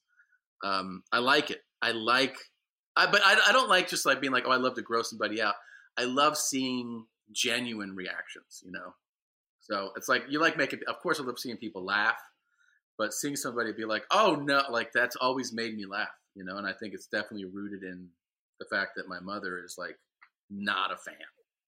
Yeah, dude. I when when we were sending back and forth all the wood shit, like I sent my mom one of those, uh, one of the original things, thinking like, because I know she's gonna click on it because she's fucking dumb like that, and I send it to her, and immediately she sends back, "How could you send that to me? Like, who is?" And of course she's like, "Who is he?" like, she wants to know. I saw I showed my mom some really gross stuff, you know, and uh, like I still I pull back, but I'll show I'll show her some shit that's inappropriate, and she was like, "How could you do this to your mother?" And I'm like, "It's fun. It's fun to upset you." Yeah. Like I, I just I enjoy seeing you upset. Is there is there what's the worst thing that you showed her? You think that you're like still kind of like fuck, man, I can't believe I showed my own mom that. Um, it's probably something on like that first or second YMH live. I covered her. I made her look away on certain things I knew would be unforgivable. Yeah. But it's probably something on there. I don't recall. I don't remember what it is. But I, you know, the funny thing is, I like to tell my mother gross things. Like I even, I'll be like, "Oh, do you know what happened?" And be, she'll be like, "What?" I'm like, "So one of my friends was having anal sex," and she's like, "I don't want to hear this." I'm like, "No, no, no, it's a pretty good story." And and so what happened is his penis ruptured this lady's colon, and she'll be like, "What?" And then I'm like, I'll just keep, I'll just keep telling a story that she goes, "I don't want to hear about it." And I'm like, Yeah. "No, no, no." So what happens is some of her shit actually leaked out, and she's like, "Please," and I'm, so I'll just, I'll just keep, keep going, you know, like. So I just, and sometimes it's completely made up. It's just to see her go, "No, I don't want to hear it." And was the was the fart real when you caught that that fart? Of, that's really that's one hundred percent your mom's fart, not doctored. Hundred percent authentic. Yeah, I mean, it was damn. magic. It was magic. You'll you you you show up with a camera a million other times, you'll never be able to get that fart. No, and I've heard like her that. fart like that, you know, a thousand times. And I asked her like right before, I was like, "You think you got one in you?" And she literally turns to the counter, puts her hands on the counter to brace herself. And thank God for iPhones because I reach in my pocket, pull it out. You know, you can press the camera button. So like immediately, I just hit video, and it's like it was a gift from God. I mean, like two, like maybe one and a half seconds after I hit record, it starts. It goes on for ni- it's a nine second fart, and she turns and you can see her face. She's like, "It's the best, man." Nine second fart, dude. That's the name of your next comedy uh, record, dude. That's fucking dope. She made me give her so much shit to for permission. I was like, "I got to play this," and she was like, "Absolutely not." And I was like, "What do you want?" And I had to buy her like first class round trip ticket to Vegas. Gave her like a couple thousand dollars in cash. Put her up in a hotel. And then she was like, "I want a bag." I had to buy her a bag. And then she was like, "I want a bag to match that bag." I was like, "The fuck, man! For one part. Yeah, but you don't. Come on, man. You know, the light. You only catch lightning in a bottle once. It was pretty You can't, special. you can't do that twice. All right. Uh Tears. So this is the first Wu Tang song recorded despite it only featuring RZA and Ghostface Killah. Uh, the song uses elements of Wendy Rene's 64 hit After Laughter Comes Tears, and this was released as a B side on Protect Your Neck. Um, RZA and Ghostface give examples of what goes around comes around in the streets by recounting tragic tales of fun and laughter. Uh, and laughter can flip in a moment into violent events. Uh, this is the best part. Uh, Peter, play 217. This and practice safe sex. He seemed to ignore. I said, be for real. She's not even worth it to go raw deal. A man's gonna do what a man's gonna do. He got butt naked and stuck to power you. 20 minutes went by, I'm I'm out without a doubt. I'm not pumping up, I am airing out. Hey yo, he came out laughing with glory. I'm surprised he's still living to tell his I just love I just love that they're about to run train and they are being responsible. Hey, we should wear, wear a condom, man. Uh, how does this? What, what do you think about this song? What are your thoughts? The to me, the what I take from this song still is that the tone just makes me feel sad. It has a sad tone to me.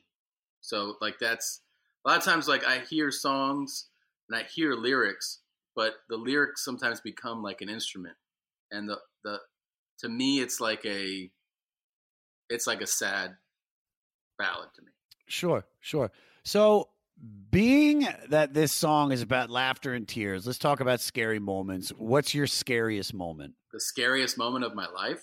Sure. I mean, I've definitely been in like some dangerous situations, you know, like I don't know, buying drugs and uh, you know, just being like different parts of the world buying But yeah, buying drugs out of the United States is scary as fuck, dude. I mean, even in the United States, I mean, I bought it. I remember buying drugs in D.C. once.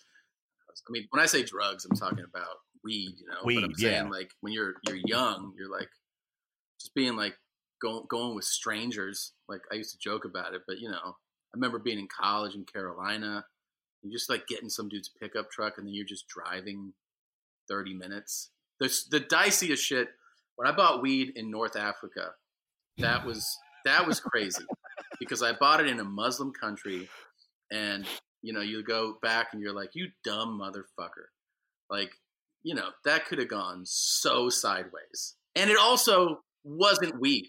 And It you get like- busted there, it's fucking. You'll go to jail for like fifty years. They'll beat on your feet with spatulas. Like it's Midnight oh, Express. Oh, dude, it would have been it would have been fucking yeah. I mean, that's scary. And there's like scary events, you know. Um, I mean, I OD'd when I was a freshman in college, and like you know, you look back on that, and you're like, that was fucking terrifying. You know, like you don't remember like the moment of passing out, but just when you kind of come out and you're in the ICU and you're like, oh my god, like you know, scary shit, car accidents, shit like that. Have you been in a car accident and you're like, fuck, that's that can be terrifying. I know. What's yours? What's your scariest moment? So I was in downtown LA after I got because I would have said the car accident where Angelo died in it. I would have said I would have said that, but that wasn't because it was always like it it was it was scary, and I wouldn't say it called the scariest moment of my life because I never feared for my life once I came to. Um, I knew I was going to be fine, but few months after that i was i was i had been on opiates and then i got off opiates and it just happened to coincide that the first few days of the sobriety were right around angela's birthday. So i was like fuck it i can't be so i can't be sober i have to get high. And i met somebody in downtown la trying to buy oxycontin like two weeks prior and she gave me her number. And so i called her and then she was like all right call this number and this guy will meet you uh, to buy some pills and so I call the guy and he's like, yo, and I'm like, yo, so I want some oxys. He's like, well, listen, I only sell $700 worth uh, or more. I don't sell like under that. And I'm like, all right, well, I'm not buying that. And I hang up. But then I'm like, fuck it. I'm going to take that much. So I call the guy back and he's like, all right, meet me here. I go and get the cash from the bank and I go downtown. And when I go downtown, I'm literally like, it's like a scene from New Jack City, Tom. Like there's a fucking trash can on fire and people like warming their hands and it's like 75 degrees out too. So I'm like, what the fuck? Yeah. Um, and the dude is like right in front of me. And just like you said, you have those moments where you're like, I'm you're like, I know I shouldn't be here. Like this is bad. But then the drug addict side of me is like, well, let's just stick around and see how this shit plays out.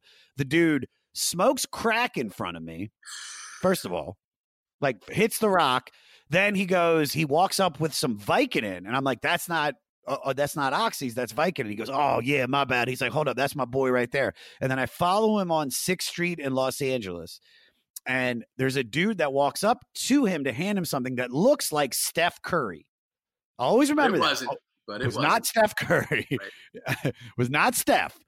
Uh, wasn't even Seth. It wasn't. It was neither of the brothers. No Currys. And and no Curries. And and the guy pulls out more Norcos, and I'm like, dude, that's not Oxys. And I go to turn to walk away, and the the black dude that I went to meet got right in front of me, and he's like, nah, man. He's like, just wait right here. And then the Seth Curry dude starts just puts his arm around my neck and starts choking me.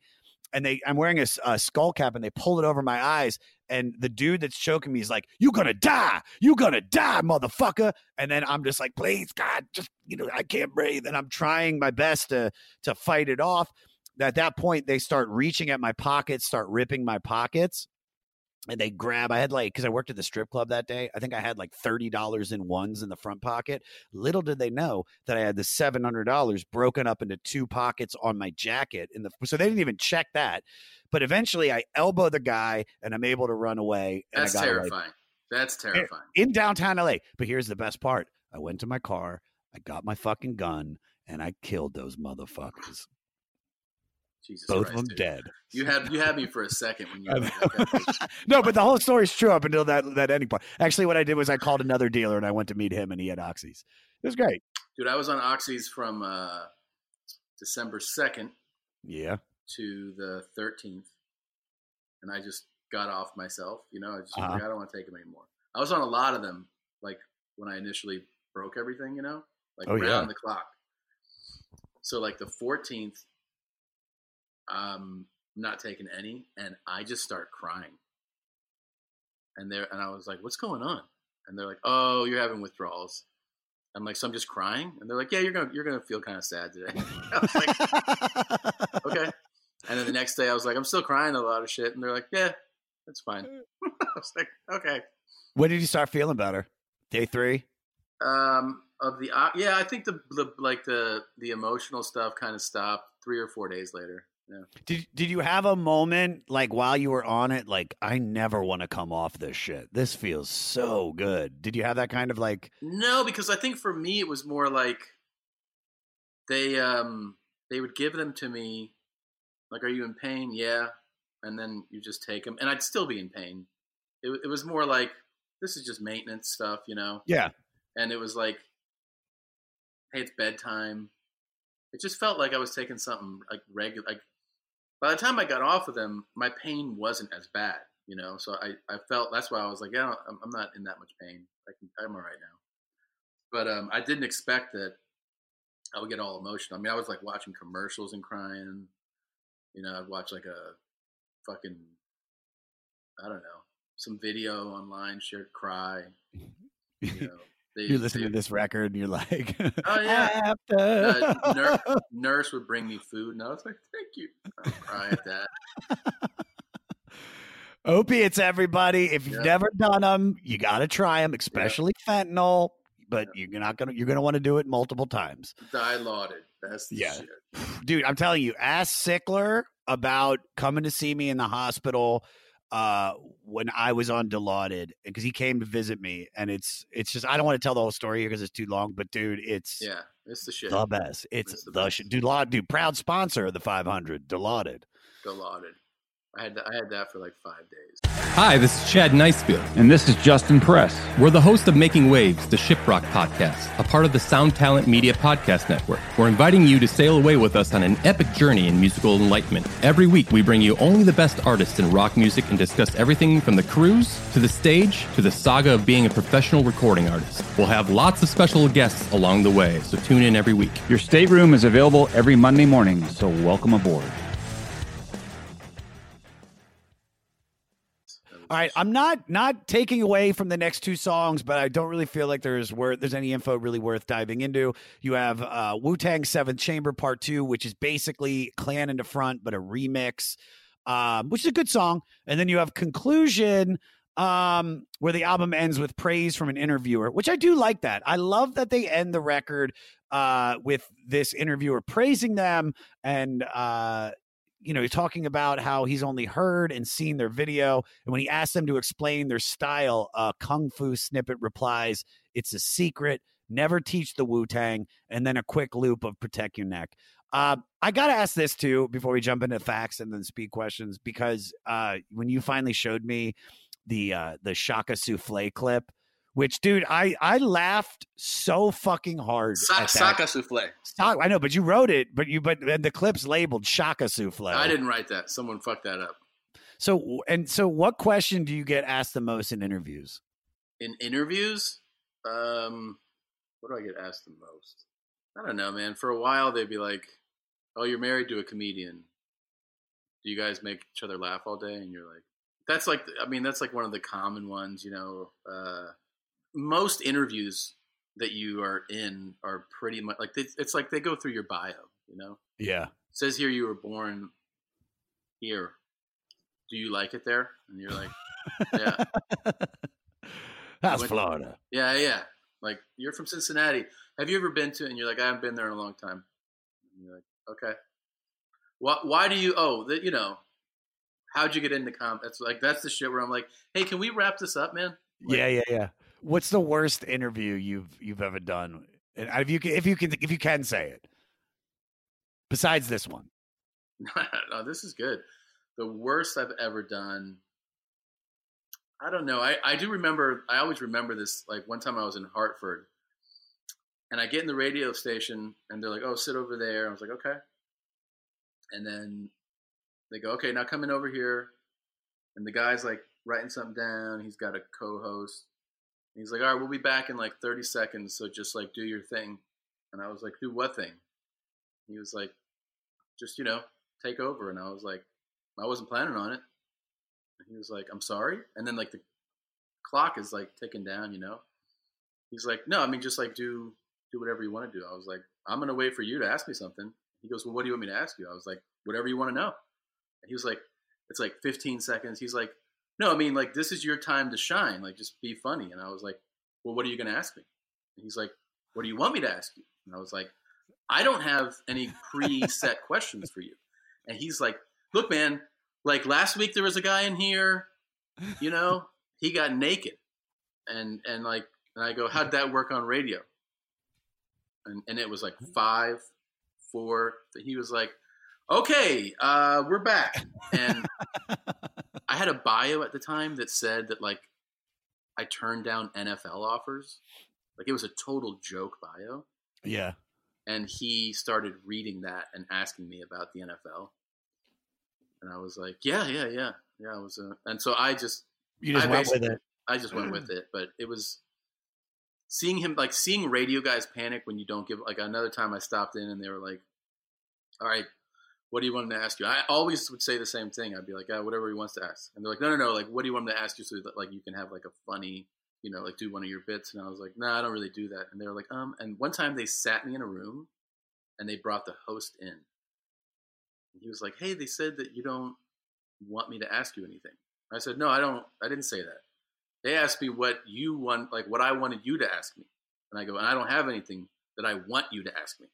So just ask me what you want to ask me." And he was like, "Okay, but like, what's going on in your life right now?" And I'm like, "Do you? Is that what you want to ask me?" And he was like, "Sure. Like, do you have kids?" And I was like, "I got one on the way." He's like, "There's something." I'm like, "Great, man. I love fucking working this out with you." like, because I hated doing. I'd done the the shows where they're like, "Do your bits." Yeah. I did those for like three years or something. Like, and I always reluctantly did them. And then one day I was just like, "Oh, I won't do that." Yeah. And then a couple of shows were like, "What do you mean you won't do that?" I was like, "I don't want to do that. I'm not doing that." It's like back to your instincts thing. I was Yeah, like, oh, yeah. yeah." I was like, "I don't. I I have learned that I don't like the way it makes me feel to do that. So if you if you're saying that I have to do that, I would like to leave." And they're like, "Oh, oh, okay. No, we don't have to do that." And you're like, "Okay, Okay. cool." So tell me about your football career. Did they, what teams turned you down? You're like motherfucker. Yeah. Oh my god, ridiculous. They called me the Pat Tillman of my age. Yeah. All right, you want to do some facts and we'll get you out of here? Sure, man. Yeah. All right. In 1992, RZA asked each member to put in a $100 to record their first single, Protect Your Neck. All they raised was $300, which several members had to pay for in quarters. Um, what's the brokest you've ever been? Like right before I got married, right after I got married. So broke. We were living in the Rampart division, which for people that don't know is a horrible part of Los Angeles. And I lived like just around the corner from MacArthur Park, which they used to call Heroin Park. Mm-hmm. And um, it was a shitty apartment, a shitty neighborhood. And I mean, we would, you know, I quit a job to do stand up full time. What was the job? Post production, I was a post coordinator on reality Oh shows. wait, yeah, I remember that because that was is that when you you farted in the in the booth with you and Ryan and Well, I probably had that job at that time, but yeah, that was when we went to press DVDs of Cutman. But, but I mean, I remember being like, you know, when you're featuring, you make a hundred dollars a show. You go like, okay, that's you know, what is that, twenty four hundred dollars a month? You're like, yeah, if you have four weeks of work booked. So I remember like, you know, you'd have like maybe one or two weeks. So you're like, I'm making twelve hundred dollars a month, maybe at best, and then trying to supplement, but like I can't get a good second job because then it won't allow me to keep doing this. And you know, we would just try to make money last and did a lot of Trader Joe's shopping, a lot of frozen food that you'd microwave. And I remember one I remember the like a few years later, I got my first round of like 15 offers to headline clubs. And the offers were for $1200 for the weekend. So I worked like 11 weeks in a row, right? Every week. So that's three months in a row. Had a week off. I think I did like nine weeks after that. Got back, had no more offers, and within a couple weeks, I was like, "Oh, I'm I'm broke." I just headlined like 20 clubs at the biggest clubs in America, and I have to go get a job, and I had to go get like a part time job. You know, I mean, that wasn't the brokest. The brokest was definitely before, before that. but yeah. then it just made you realize you're like, I am working as a headliner, and I have to go get a job right now. and you're making dick. Yeah, dude. So so broke, man. so broke. It fucking sucks. Being broke, fucking sucks. It does, but I feel like any person that's going to be, especially a comic, you have to go through that broke period. If you don't, because you, and it's, and it's also, you can never forget about it because if you forget about it, then, then you don't appreciate any of the shit that you have when you have it. Dude, one of the things that I always do, I haven't DJed at the strip club in over five years, but when I'm doing a show in like in like Irvine or San Diego and I'm driving up the five, if I if I do this every once in a while, I just stop by the old strip club just to pop in, get a couple lap dances, but also just to remind myself that that that where I came from and it, if, if I don't keep working hard, I could go back to that. So so yeah, dude. Yeah, dude. No, I mean, I look back on the poorest I was. I tell you, sometimes I meet, you know, people in their 20s and they'll be like, ask me about career stuff, right? And I'm like, yeah, but I go, I look back and I go, even though I remember that it sucks to be broke, I go, I actually look back fondly on the on struggling times, remembering shitty bar shows. I'm saying and getting fifty bucks and feeling like I got fifty bucks to do that show, and you know what I mean, like really appreciating those years in in the like scheme of things. Those are the most fun. Like it's the success is great, I, and I love it. I love being able to hang out with the comics that I look up to and being friends with them. I love being able to perform at these incredible places. But dude, when when we were broke, all sharing a sampler at Norms, and that was our food for the day, that was the best. So he- so here's the flip side of that. This is a second fact. So Shame on an N-word was one of over 300 songs that sampled Syl Johnson's Different Strokes. Really? That new yeah, that new popularity not only brought Syl out of retirement, but also paid him hefty royalties. And in 2010, he said his house, quote unquote, was built with the Wu Tang money. What was the first big thing you bought with some real money? Hmm.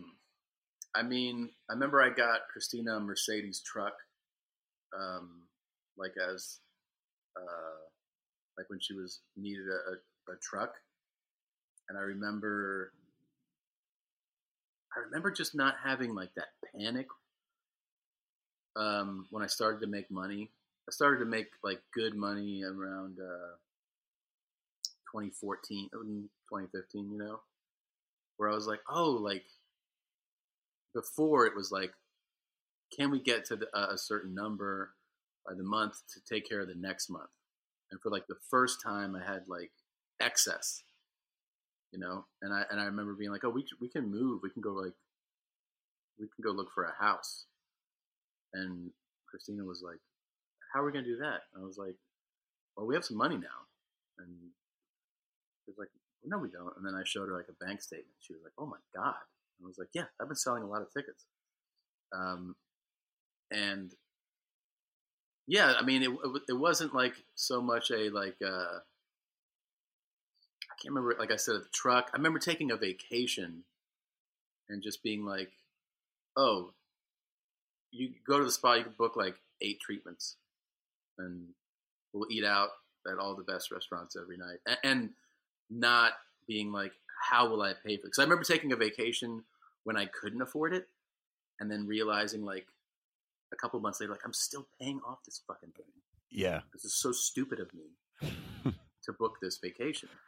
It's like, why'd you have to have lamb every Oh, meal? God man, damn. yeah, And you're like, and like that, that that's such a like a mental weight when you're like, I gotta pay this fucking thing off, and and feeling like we could go on a vacation and not have like just be like enjoy yourself, like do everything you want to do, buy what you want to buy. You know, I mean, you're not. I mean, you're just gonna buy, like I said, you know, food, drinks, and and not feel stressed. That was a huge relief. It's the best. Oh, yeah, it's that, the best. that took a long time to get to that feeling. You know. Do you still get stressed sometimes? And now you're like, fuck that shit. No, I don't get like stressed 'cause I make so much money now, but I um I still I still remember, you know, to, now it feels like a competition. Like once you're once you're making money, it's like I feel like we're playing a game. So like the it's not like it's not about like I need money to, to buy things. It just feels like we're playing a game, like a board game or something. And I'm like, oh, I, but if I did this, this, and this, like I like I like the game of the business side. Of, Yeah. of, you know what I mean? Yeah, for, no, I like, what if we go? Oh yes, and then that worked out, and so I always like to look at it like it's like it's a competition. It's like Tetris. It's just fitting it all just evenly, and you're like, oh, and then you when you get that that full stack and it clears out that big chunk, you're like, there you go into the yeah, and account. and it just feels like um like seeing like seeing money come in. It, it feels like a like a like a video game or something. You're just like awesome. Now what what next? Because you want to like keep building it, but it's not about like I want to buy a thing because you buy some things, you know, like buying like I don't know, like a Rolex or something. You're like that's cool, and then I don't know, a, a little while later, you're like, yeah, I mean it's a watch. I don't know. Yeah. You you realize that it doesn't actually give you happiness.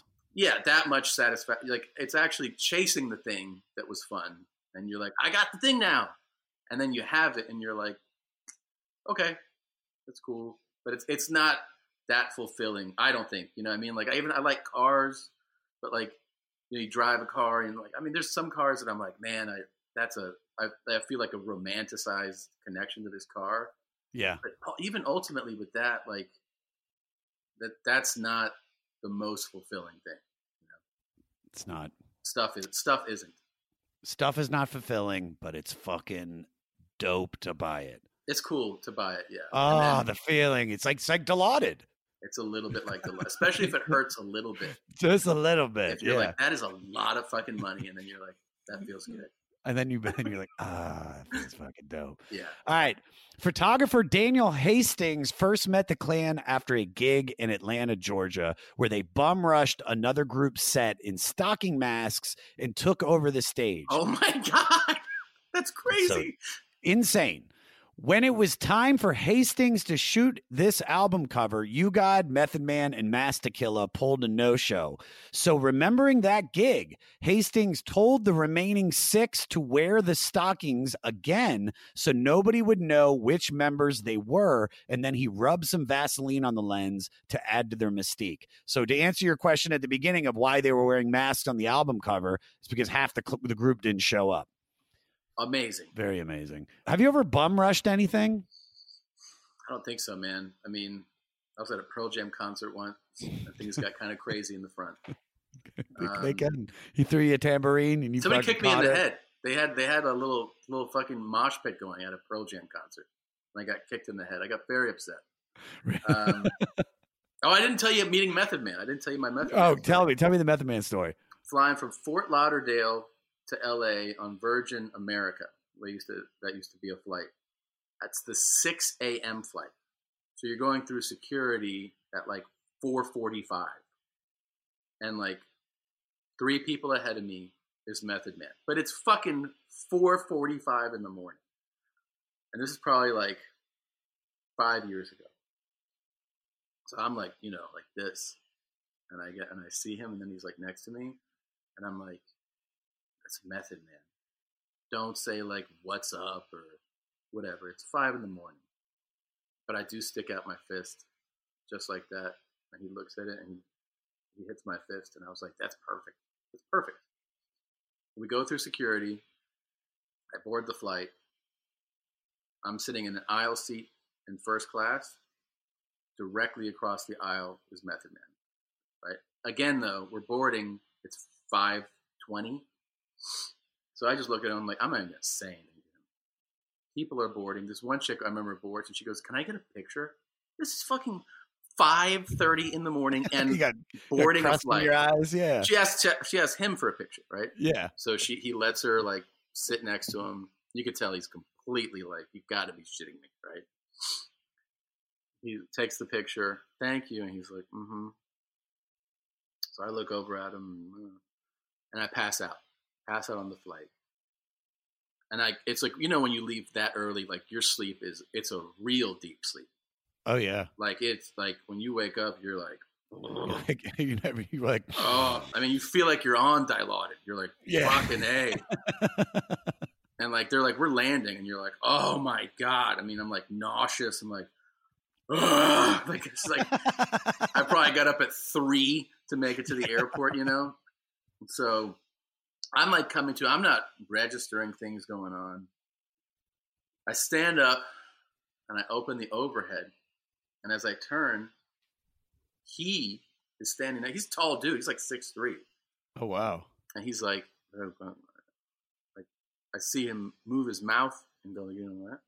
And I was like, what's that? And he says it again, and I don't make out what he says, but I'm too embarrassed to ask him to repeat it a third time. Yeah. So I just go like, yeah, yeah. What do you ask? So I have no idea, right? So I have no idea what he said. Yeah. Then he walks off, and I'm having a moment alone where I'm like, that fucking sucks that he just repeated himself to me, and I have no idea what he said. He like sought me out. Yeah. He said it to me. So I'm actually like bummed.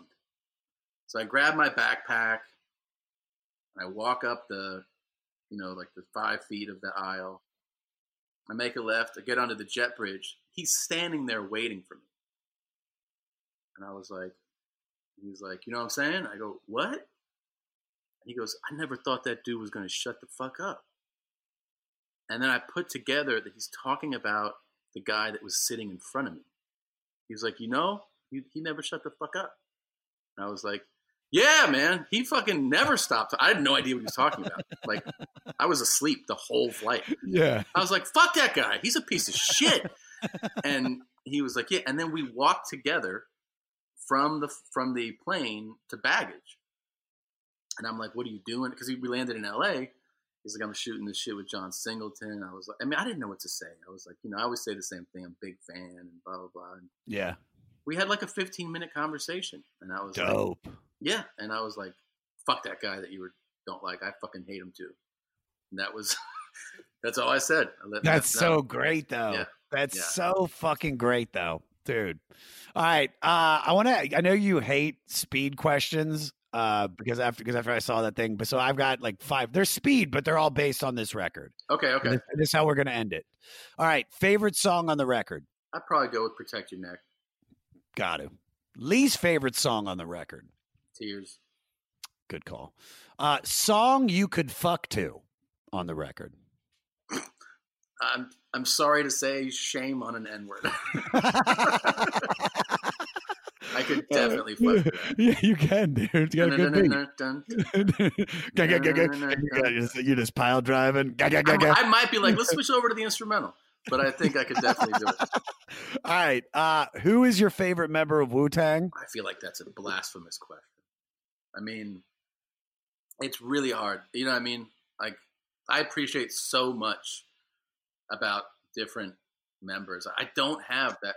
I don't have like that one. I mean, maybe like a top four.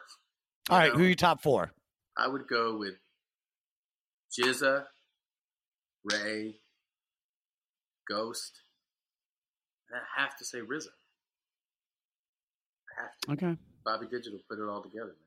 Great, great album, by the way. Bobby Digital. Yeah. Because my my my loving is uh, Digi, one of my favorite non Wu Tang solo. Fucking love it. Um, I would say because I'm gonna do this too. I would say number one is Ol' Dirty Bastard. Number two is Ghostface Killah because when he raps, he, you you feel like the the the booth. He's like ripping off the fucking like padding. He's just like destroyed because he's got so much energy. Um, GZA because Liquid Swords is my favorite, not album but song off any Wu Tang uh, affiliated record, and and then I don't know, man. I want to. I'm gonna throw in Inspectah. Yeah, but see, here's the thing, man. Even you doing this, I was like, oh yeah, man, fuck my list. No, I want to go. Like, yeah, it's tough. you can't be like, that's my favorite. And then I'm like, oh wait, how am I not going to include meth? Like, he I know. definitely, you know, it's like, It's tough. They're all collective whole. Uh, they're but okay. Let's do this. Who had the best solo Wu Tang, not uh, group affiliated? Like who had the best solo record, in your opinion? I mean, you'd have to go with, well, you, you either have to go with Liquid Swords or Only Built for Cuban Links, which is like, you know, that's a combo, but it's really Ray's album, I guess. you Sure. know. Sure. I think.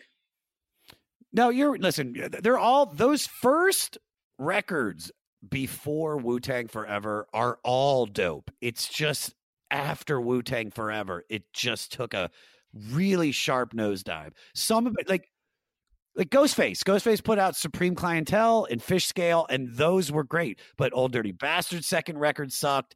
Um, Meth, dude, Judgment Night, like I that the album doesn't suck, but the but the the the title song is so garbage. And I'm sorry, Meth, if you're listening, I fucking love you. But that ten, we're about to begin. Nine in the spine in your mind. Eight and feeling great. Seven, we all go to heaven. It's like Yeah. it's like the fucking Freddy Krueger song. You know what I mean? This is tough to pull this shit off, man. Consistently. Decade after right. decade. All right. Um, is Wu Tang the greatest hip hop group ever? And if not, who is? I mean, there's a. All I'm saying is there's a strong case for yes.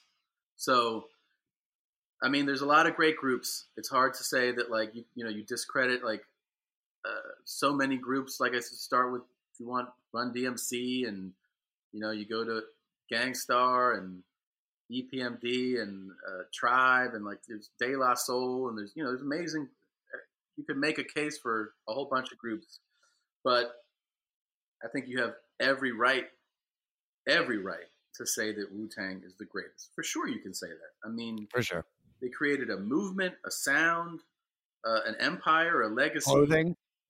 a clothing line, and and like uh, there's a whole like th- Wu Tang feels like Star Wars.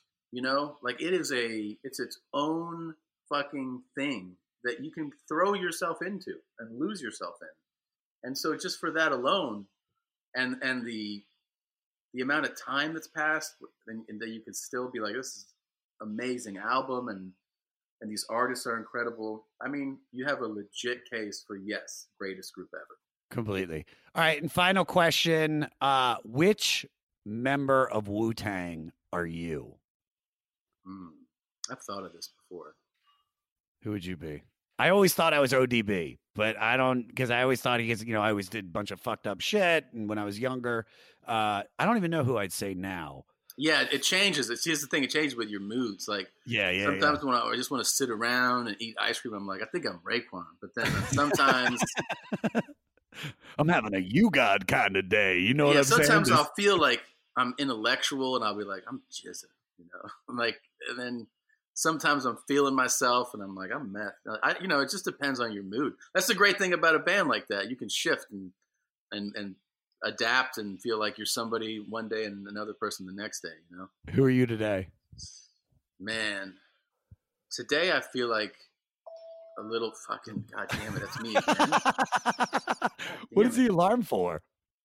Take medicine, not oxys. Damn it! Oh man, Um, uh, today I feel like I'm Ghostface Killah for sure. Why? I mean, I don't know. Like this fucking thing makes me feel like he would wear this, except there'd be an eagle on it. you look like Xanos, fucking Thanos. you got the. You, you know what you should do? You should put the fucking the Infinity Stones like on that glove right there. He did dude. like didn't he do a video? I think in like a courthouse, and he had a robe and like a fucking like a golden eagle, like mounted on his arm, and the craziest chain. It was just such. It's so in your face, and it's so wild, and like I don't know, all his his criminal like uh like lessons are are just I don't know. Sometimes you just that's just what you want to hear, man. You know, pretty Tony shit. I don't know. Sometimes Yeah. I just feel like it. I feel like it today. Ah, I love it, dude. Tom, this is great. Uh, promote anything you want to promote, bud. Um, yeah, just ymhstudios.com. That's our whole. That's our home base. That's where we, you know, it's where we do the podcast. That's where we do the uh, live shows. Um, so ymhstudios.com. It's where it's all at. Everybody, go check it out. Tom, thank you, buddy. Thanks for having me, man. It was a lot of fun. I'm glad we got to do it.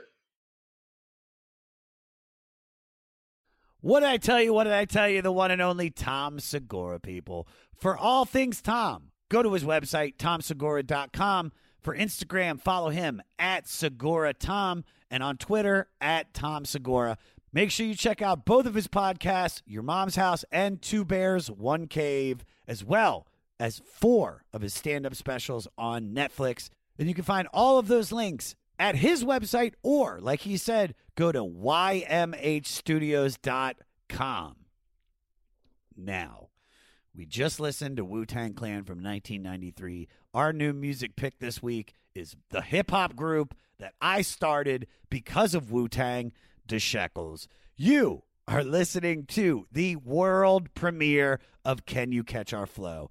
This shit was recorded in 1990, maybe eight, maybe 99. I think 98. Uh, it features me, Crackerjack, with Dead Cat and MC Coldcock. It's from our self titled record called The Shekels 6 or just The Shekels. You can't find it on Spotify. You can't find it anywhere. We'll put it on the website, the500podcast.com. But if you are in a band and you were directly influenced by one of these albums or artists and you want your music featured on the 500, just like me with the Shekels, send your song to 500podcast at gmail.com. Make sure you put the album and artist that influenced you in the subject line. Next week, Steely Dan Week, as we go deep into their 1974 album, Pretzel Logic.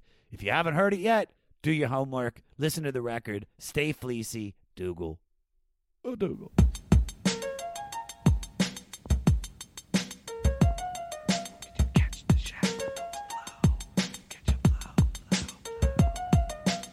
Bass extremely, the words hear the meaning of lyrical masterpiece in the sounds to the species to functify and get up into your eye. Better close them tight and listen to us glide. We can do it, go through it with our minds, we can move it again and again. My sword is my pen to piece it back from the front to the end. I wrote this with my pen to the end.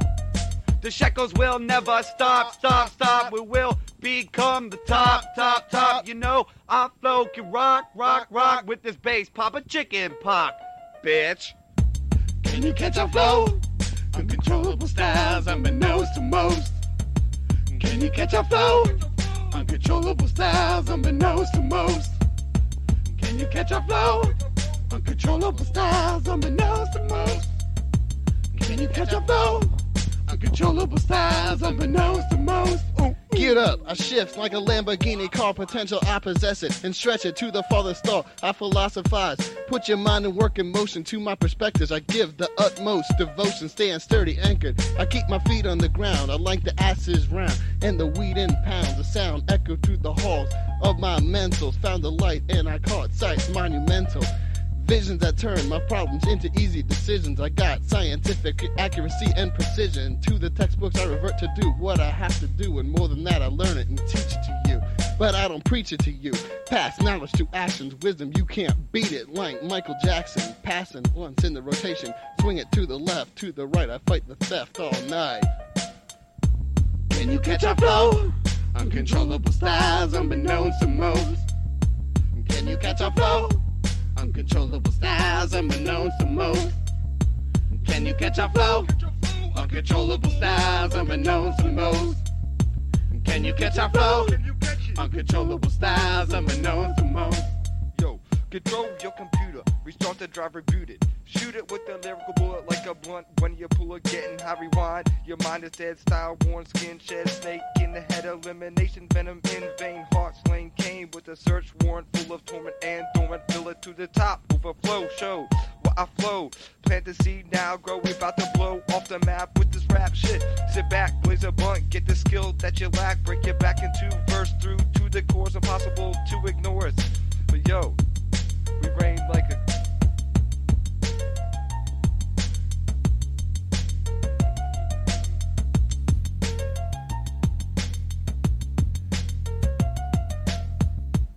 Can you catch our flow? Uncontrollable styles unbeknownst to most. Can you catch our flow? Uncontrollable styles unbeknownst to most. Can you catch our flow? Uncontrollable styles unbeknownst to most. Can you catch our flow? Uncontrollable styles unbeknownst to most.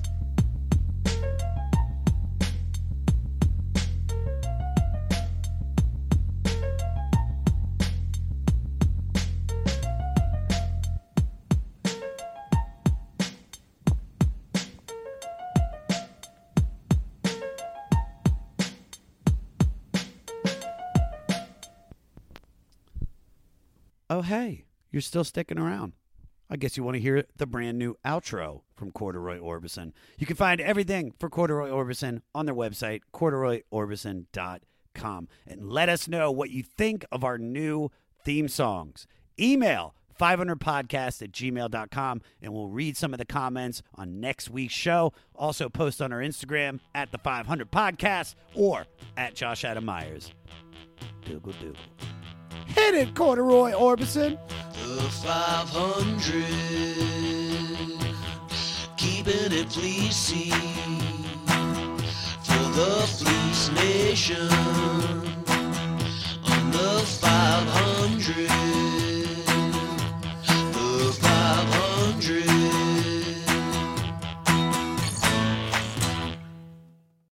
Hello, Tom May here, host of Future Friday. I've spent the last 15 years on the road with my band, The Menzingers, where I've met all kinds of wild and fascinating people.